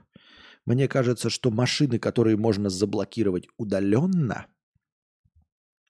Это такие недешевые машины, почему-то мне так кажется. Совсем недешевые машины. Мерседес, БМВ и Ренаульт. Почему-то мне кажется, что Рено Логан при подключении к несертифицированному диагностическому оборудованию нихуя не превращается в кирпич. Я думаю, что она автомобиль вообще не понимает, что его подключили хоть к какому-то бы ни было оборудованию, сертифицированному или нет, не пытается превратиться в кирпич вообще абсолютно.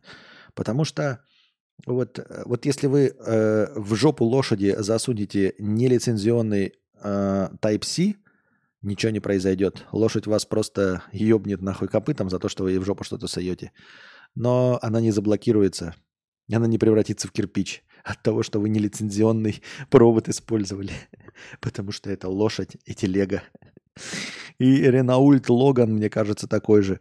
И BMW старые, которые ездят там 20-летние. И Мерседесы тоже дешевые и старые. Нихуя не превращаются в кирпич. Но если новое, то миллионов от четырех такое авто. Серьезно? От 4 миллионов такое авто, которое можно превратить в кирпич. И, ну и что, это обойти нельзя? Мне кажется, можно. Или что, прям совсем?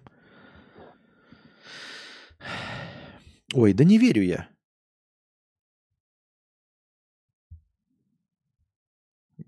В России все прекрасно. В России все хорошо.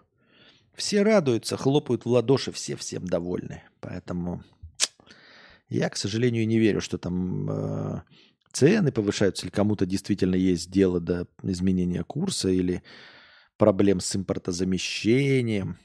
Нет, этого всего не существует. Есть полная поддержка государства э, и генеральной линии партии. И все у людей хорошо. Машины ездят, айфоны завозятся, причем даже еще дешевле. Лошадь тоже в шорце. Нельзя же так. Я детей укладываю, мне нельзя громко ржать. Да что смешного-то? Я вообще не юморист. Ебать. Ребята, вы, кажется, забыли. Вы что смеетесь-то? Я в этот, как его, ну, депрессивный и прочее.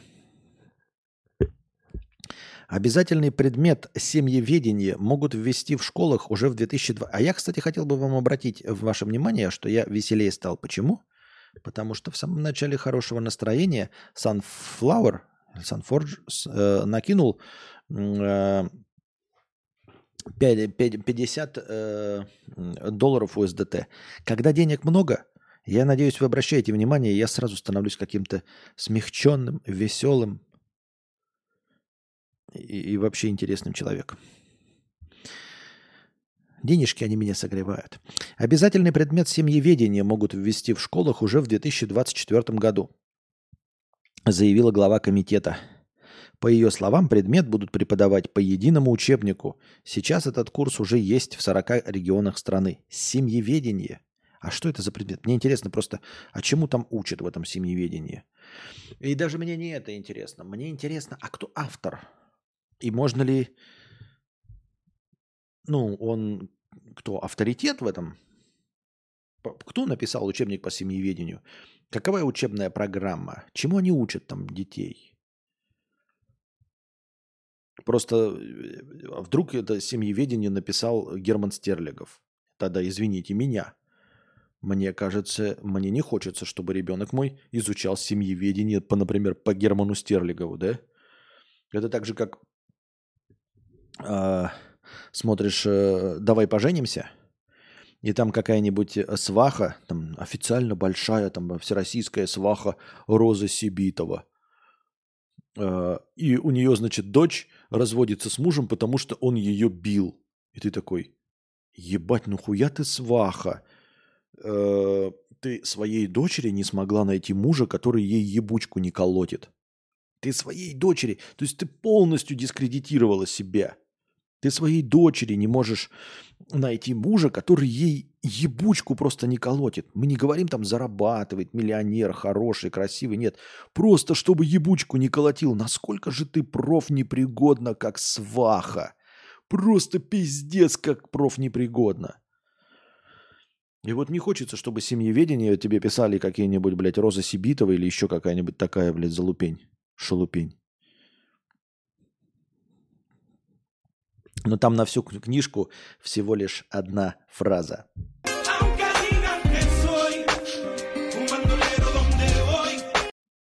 Понятно, понятно.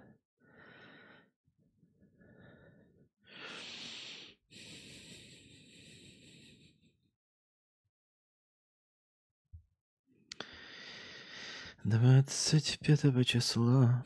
В самарской школе детям второй месяц не преподают русский язык и литературу, потому что учителя уволились из-за низкой зарплаты. Я не понимаю, еще раз. Уволились учителя из-за низкой зарплаты. Буквально вчера же, позавчера, там говорил какой-то там министр чьей-то другой республики по образованию, что не надо учителям платить большую зарплату, а то иначе учителя же пойдут за деньги. Ну и все. Инициатива схвачена. Только она схвачена до того, как он сказал это. Люди все поняли.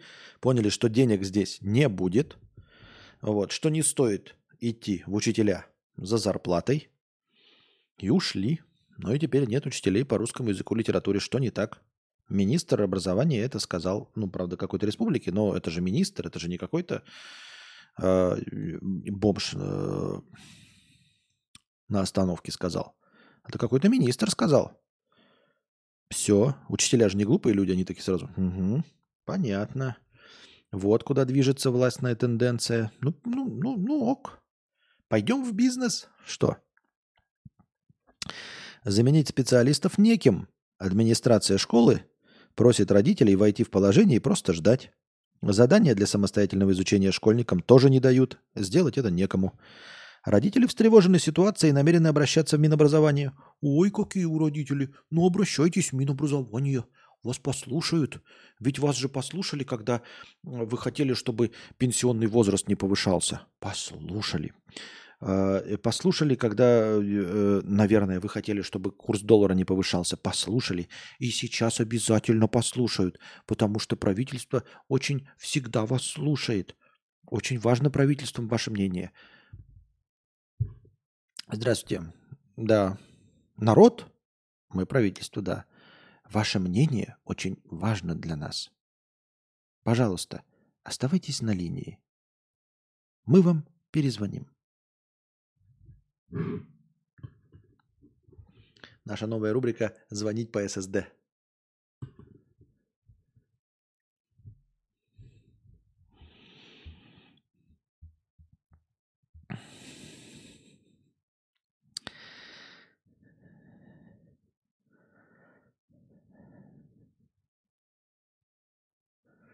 Роман Зарипов, основатель рекламного агентства «Полезные советы». Полезные советы от Романа Зарипова, основателя рекламного агентства. Не торопитесь выбрасывать использованные чайные пакетики. Разложите их на подносе и подсушите в духовке. Дайте им остыть, затем аккуратно вскройте и высыпьте сухие чайные листья. Измельчите их в кофемолке до состояния порошка и используйте как удобрение для растений – которые обогатят почву и разложатся в горшках.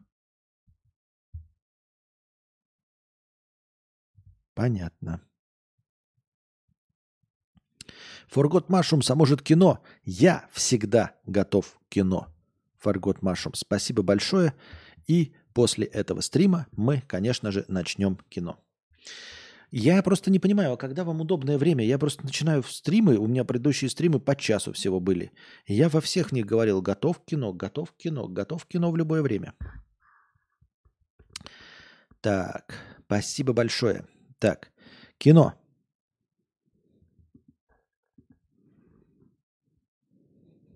Двадцать пятого числа.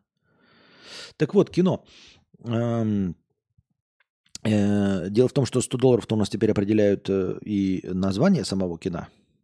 Но как ты смотришь на то, чтобы посмотреть Forgot Mushrooms? Напиши, если что, в личку. А,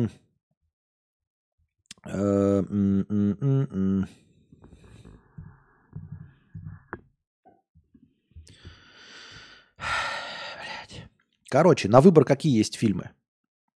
Ну, ты либо сам выбираешь, либо есть фильмы, которые, лицензионные Blu-ray диски которых я уже купил.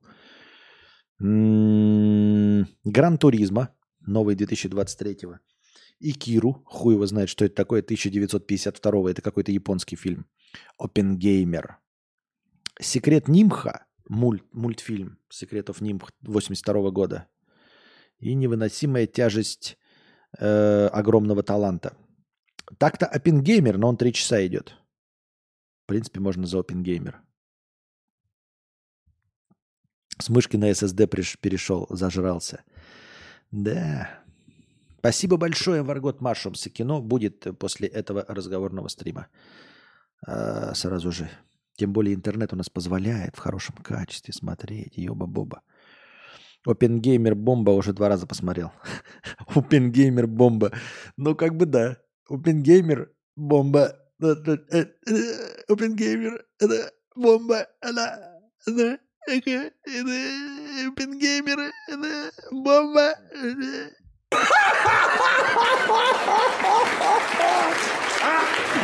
Чего не смеетесь-то? Не смешно? Не поняли, да? Это Россия.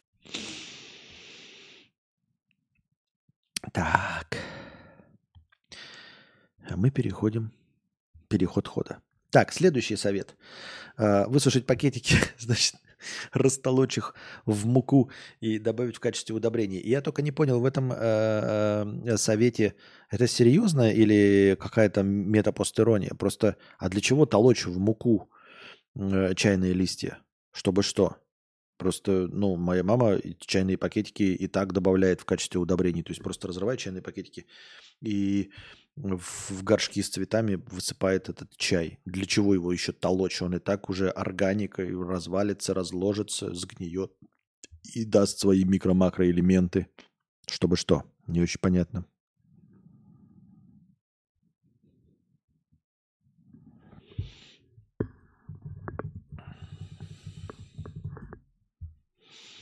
Так, OpenGamer будем смотреть, ребята. Так, так, так, так, так, так, так. Хорошо. Я вчера предлагал вам OpenGamer рассмотреть и думал вчера начать смотреть сам. Вот если бы я начал, то мы бы уже не смотрели, потому что я бы уже сам начал. Повезло, что я вчера не начал смотреть OpenGamer. Так, так, так, так, так, так, так. На чем мы закончили? А, продолжаем. Оставшиеся мешочки от пакетиков скрутите в плотные трубочки, пропитайте мыльной водой и высушите на солнце. Получившиеся брикеты используйте для розжига костра. Когда они сгорят, останется лишь зола. В таком виде пакетики займут гораздо меньше места в вашем мусорном ведре. Да, блядь, нихуя себе лайфхаки, блядь. Я бы даже не сказал, что это лайфхаки для нищих. Это как какая-то дичь. Это же надо еще мыло иметь, чтобы пропитать. Из-за дефицита вакцин россияне стали болеть корью в 288 раз чаще. Нихуя себе. Нихуя себе. В 288 раз чаще, чем в прошлом году. Это следует из данных Роспотребнадзора. Большинство заболевших – дети до 14 лет. Выросла заболеваемость также и другими инфекциями. Коклюш на 1096% и ветряная оспа на 18% что как дохуя. Корью в 288 раз чаще. Вот это не те проценты, о которых я вчера говорил про, э, при разговоре о валенках и лаптях. Это вам не процентики, это в 288 раз. То есть даже если заболевших корью было 10, то стало 2880. А если было 100, то стало 28 тысяч 800. А если было тысяча заболевших корью, то теперь э, размер большого города 288 тысяч – это какая-то канитель нехорошая. Консультации астрологов и магов резко подорожали на 40% перед Новым годом. Вау. Ну что нам делать, ребята? Я думаю, что вот вы мне донатите, спасибо вам огромное. Донатьте больше, потому что мне, ребята, не хватает денег. Ну, серьезно, не хватает. Вот хотите меня поддержать, мне не хватает денег. Вот э, как бы на все хватает. А, в принципе, жить можно. Но все-таки на консультацию астролога, извините, ребята, вы хотите, чтобы я что, в Новый год пришел без консультации с астрологом? Извините меня. Мне не хватает на консультацию со... А повысились цены на 40%. Цены взлетели из-за ажиотажного спроса, который связан с високосным 2002... А, ну да, это я сам должен был сказать. Ребята, почему? Это еще прошлые года можно было там что-нибудь не сразу. Но в этом-то году надо точно, потому что високосный, опять же. Если раньше расклад карт стоил около 4000 рублей, то сейчас цены начинаются уже от 6000 рублей. Кроме того, подорожали заклинания на любовь и финансы. Заклинания на финансы. От 4 до 6 тысяч рублей. То есть, если я отдам человеку 4 тысячи рублей, то я стану богатым. Звучит как план. Надежный, как швейцарские часы.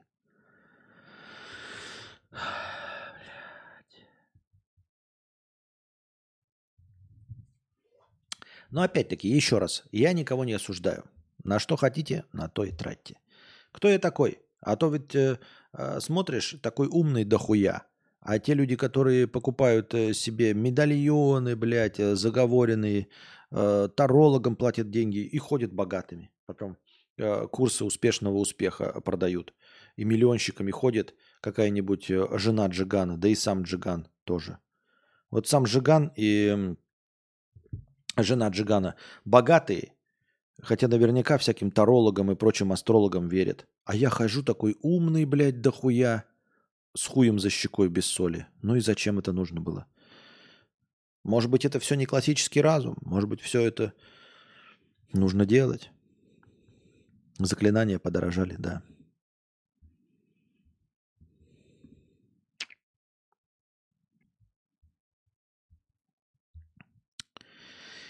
Так. Ведущий программист для строительства атомных электростанций пишет. ВК запустил активную рекламную кампанию против цифровой травли «Нет кибербуллингу» хэштег. Такую активную, что ее нельзя не заметить. Можно не заметить, если ты на ВКонтакт не входишь, и вообще похуй абсолютно. У художников, видеоблогеров, в рекламных вставках и так далее. Не слишком понимаю, кто заказчик мероприятия и зачем это в принципе нужно. Я не знаю, я не видел этого вообще, потому что я ВКонтакт не захожу, насрано абсолютно. Ну, что это такое ВКонтакте?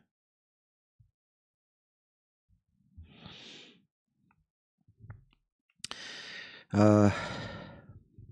Если ВКонтач хочет начать восстанавливать репутацию, то зайти следовало совершенно с другой стороны. Потому что тролли и токсики никогда особо не были проблемой здесь. Ну ладно, по меньшей мере прорекламировали свои алгоритмы скрытия комментариев, которые я на деле почти не видел, потому что мои комментаторы даже в случае несогласия со мной пишут вежливо. Про кибербуллинг, кстати, на странице проекта даны адекватные советы, но они э, очевидны а, их на самом деле всего два. Первое – банить мудаков на всех своих площадках. Второе – не допускать попадания в публичное поле данных, позволяющих вас преследовать без простой блокировки. Номера телефона, адреса, контактов семьи и друзей. Первое очень просто, очевидно и даже потихоньку полуавтоматизируется. А вот второе в современном интернете практически недостижимо. То какая-нибудь фирма ваши данные сольет, то вы забудете убрать у фотки геотек – то кто-нибудь из друзей поведется на разводку и сдаст ваш номер. Так что глобально на уровне инициатив со стороны общества и компаний проблемы не имеет хороших решений. Конкретно у цифровой агрессии есть важная особенность – простота анонимности агрессора. На сайте проекта советуют делать скриншоты переписки, но мы все знаем, что это не имеет смысла. Никакая полиция не будет преследовать дело, расследовать дело, если вас где-то в комментариях обматерил анонимный тролль. Так что вспоминаются только инициативы типа «в интернет по паспорту».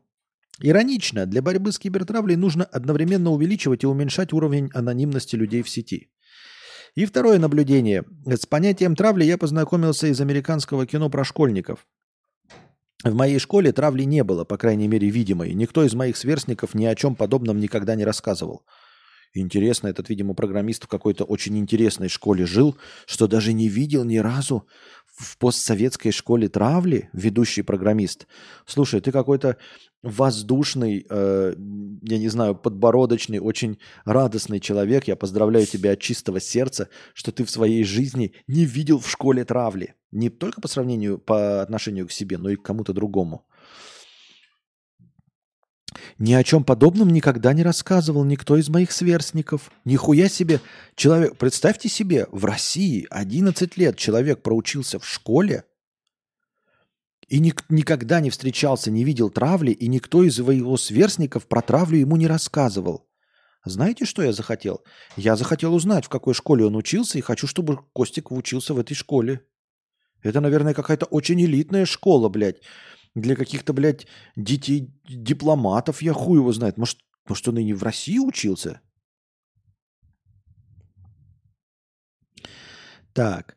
А вот в американском кино про школу сюжет об унижении персона... об унижаемых персонажах присутствовал практически всегда. Подозреваю, что американцы проецировали таким образом проблемы, которые у них в обществе реально существуют или существовали, и на которые они хотели обратить внимание. Так вот, вдвойне поразительно, что именно западное общество в наше время внедрило в массы явление канцелинга, по сути опосредованной травли. Некий человек помечается обществом как прокаженный, и с этого момента о нем массово... Да, это похоже, что это писал кто-то э, э уровня развития э, крашеной проститутки. Он живет в каком-то фантастическом мире своем, да? Как Ксения Собчак, которая... «А, Я всего добилась сама, Никто не смотрел на мою фамилию, э, как крашеная проститутка, которая тоже... Я великий дизайнер, потому что я великий дизайнер, а не потому что я в 99 году э, сын э, писательницы и правнук Льва Николаевича Толстого. Нет, конечно, нет никакой связи. И вот этот человек, который учился в школе, в которой не было травли, и ни один из его сверстников ему про травлю не рассказывал, говорит, ну, проблема травли небольшая ВКонтакте. Вот, вообще нет такой проблемы. Блин, это американцы навыдумывали, проецируют какие-то свои.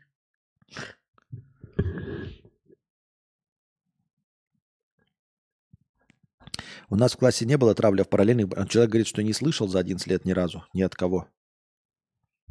Понимаете? Понимаете? Понимаете? Какая шляпа. Упала шляпа, упала на пол. Более трети российских предпринимателей, 34%, продолжают продвигать свои продукты через заблокированные в стране социальные сети. Как же так? Около 45% размещают рекламу в обсуж... Э, осуждаем бук, 40% используют для продвижения запрещенный грамм, 37% TikTok, 27% Google Ads. Вот. Да, я тоже сегодня новость читал одну, но я не буду ее осуждать, а обсуждать.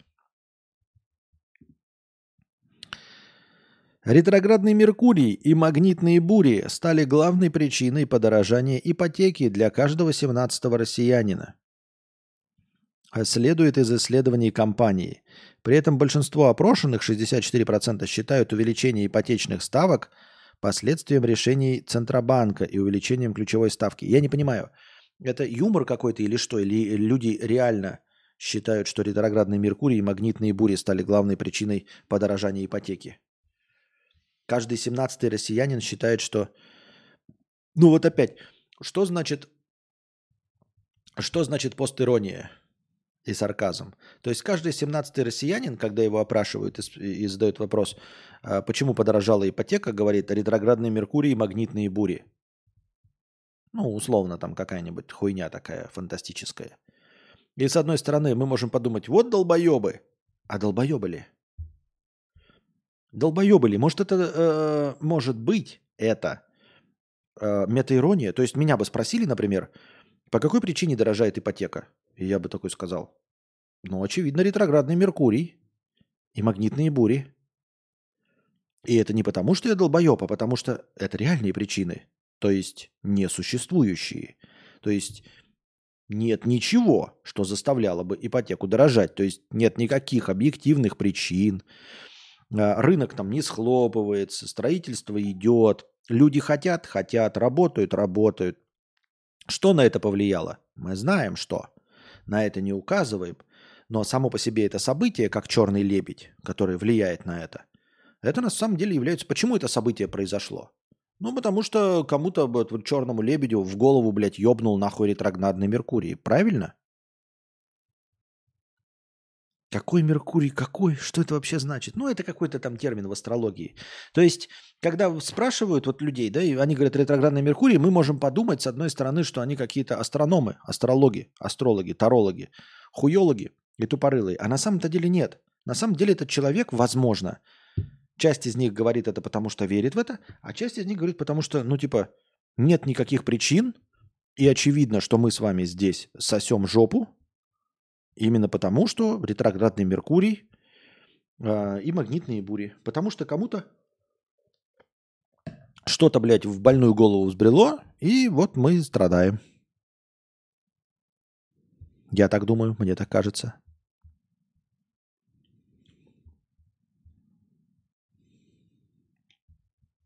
Каким-нибудь экономистом, каким-нибудь... Кому угодно, блядь. Поэтому да, ретроградный Меркурий. То есть в точности также можно сказать, э, Константин, почему у тебя интернет сломался? Можно сказать, ой, линию перебило. Можно еще что-то сказать. А можно сказать что? Ну, потому что, блядь, Венера в Марсе. И это будет правильный ответ, потому что Венера в Марсе. Почему перебила? Потому что какой-то пьяный долбоеб пошел там, блядь, и перебил, значит, кабель. А почему он перебил? Да вот нет никакой причины. Нет на самом деле никакого объяснения. Ничего проанализировать нельзя. Почему интернет? Потому что, блядь, Венера в Марсе. Вот на этого дегенерата. Я не знаю, что на него подействовало. И это универсальный ответ. Ретроградный Меркурий на него подействовал. Вот интернет отключился. Ведь, ведь объяснение перебило кабель. Это же не объяснение, как перебило, блядь. Ну что значит перебило? Значит, кто-то был долбоеб, блядь, на, на этапе э, установки кабеля.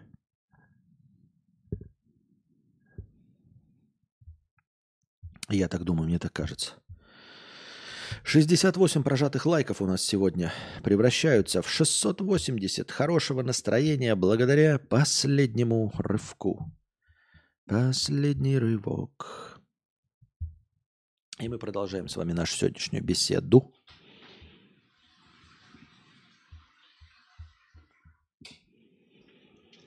Число злостных неплательщиков за услуги ЖКХ в России достигло почти 8 миллионов.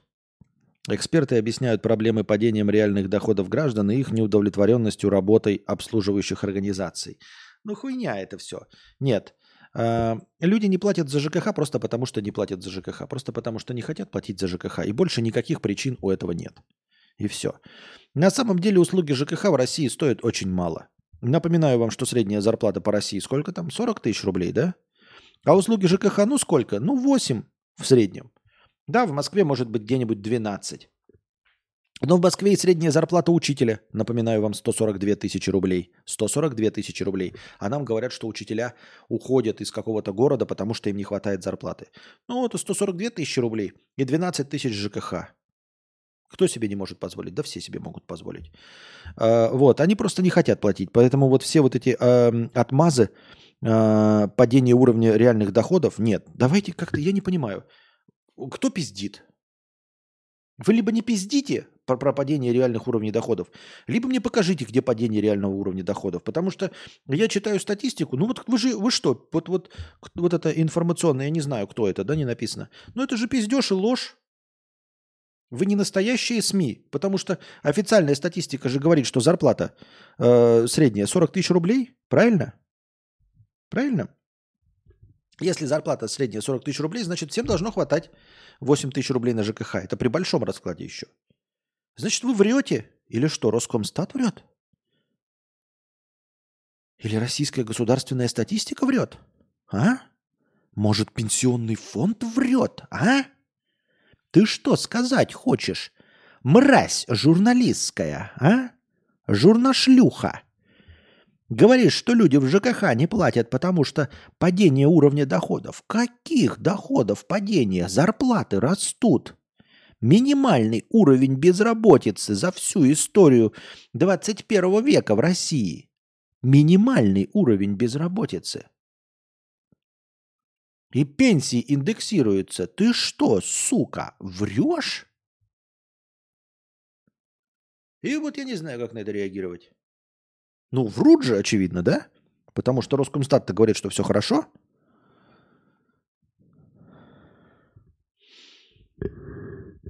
Соответственно, люди не платят, и особенно, да, вот это неудовлетворенность работы обслуживающих организаций. Ой, я не плачу кварплату, потому что я недоволен а, своей э, это, жилищной это, как это, компанией, да, управляющей компанией. Да ты пиздобол, блядь, и алкаш нахуй, не хочешь просто платить. И все. Недоволен он. Вода есть? Вода из крана идет? Ну, блядь, и радуйся, хули. Вода из крана идет. Вон в Африке вообще дети моются под струей мочи из-под э, коровы. А у тебя вода из крана идет, значит, всем доволен должен быть. Значит, платить должен. Поэтому опять все ложь. Читаешь журнашлюх, все ложь. Это все иностранные агенты пишут, по-любому, какие-то предатели.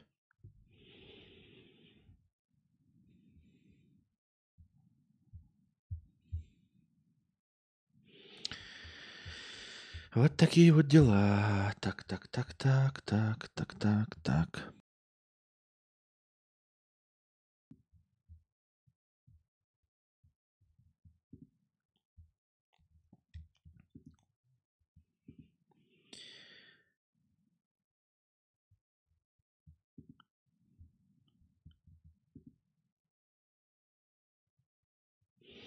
Сорян, предыдущее по, сорян, прошлая предложка, походу, ирония была, наверное. Слишком тупые ошибки. Ничего не понимаю.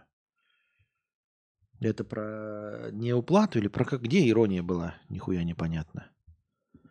Нихуя непонятно, блядь.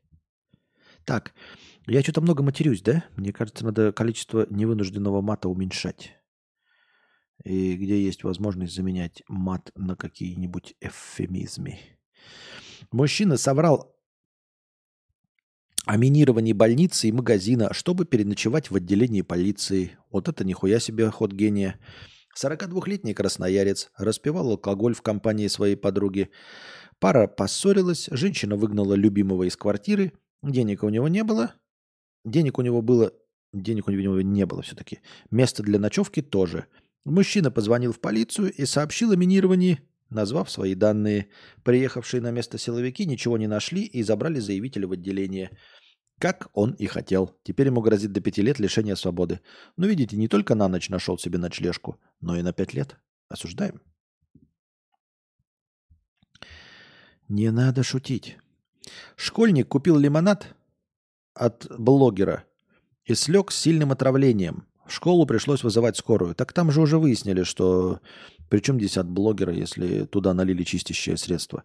В результате проверки выяснилось, что работники столовой налили чистящее средство в бутылку из-под чая и случайно продали ее ребенку. Парень сделал пару глотков и отравился чистящим средством. Это пиздец просто.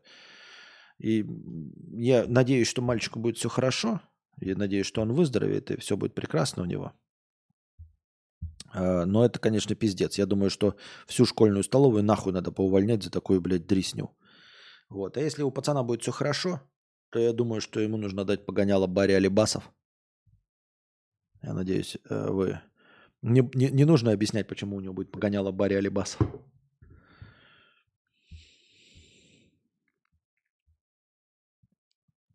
Феерический ответ на вопрос, как сразу трое школьников могли отравиться, глотнув чистящее средство из бутылки из-под лимонада – по данным, дело было так. Первый глотнул, почувствовал мыльный вкус и сплюнул в раковину, а затем предложил другу вкусить жижи, чтобы проверить.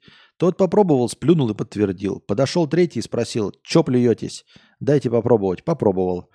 Обошлось без госпитализации. А, ну все нормально. Если без, без, без, без, без, госпитализации, то нормально. Тогда поздравляю пацанов. Молодцы, что не стали пить, а сплюнули. Это правильно. Чувствуете, что вкусом не надо? Не надо глотать, ребята, сплевывайте. Я думаю, что Боря Басов. Итак, ребята, мы дошли до конца нашего сегодняшнего хорошего настроения. Уже и пробил у нас... Э- дно. Я и пробил дно. А, пролетел последний рывок. Поэтому мы заканчиваем наш сегодняшний подкаст. Надеюсь, вам понравилось. Два часа эфирного времени э, без перерывов. А, приходите завтра, приносите ваши добровольные пожертвования, чтобы следующий завтрашний подкаст длился столько же или еще больше. Я буду только рад, дорогие друзья. Донатьте всеми возможными способами.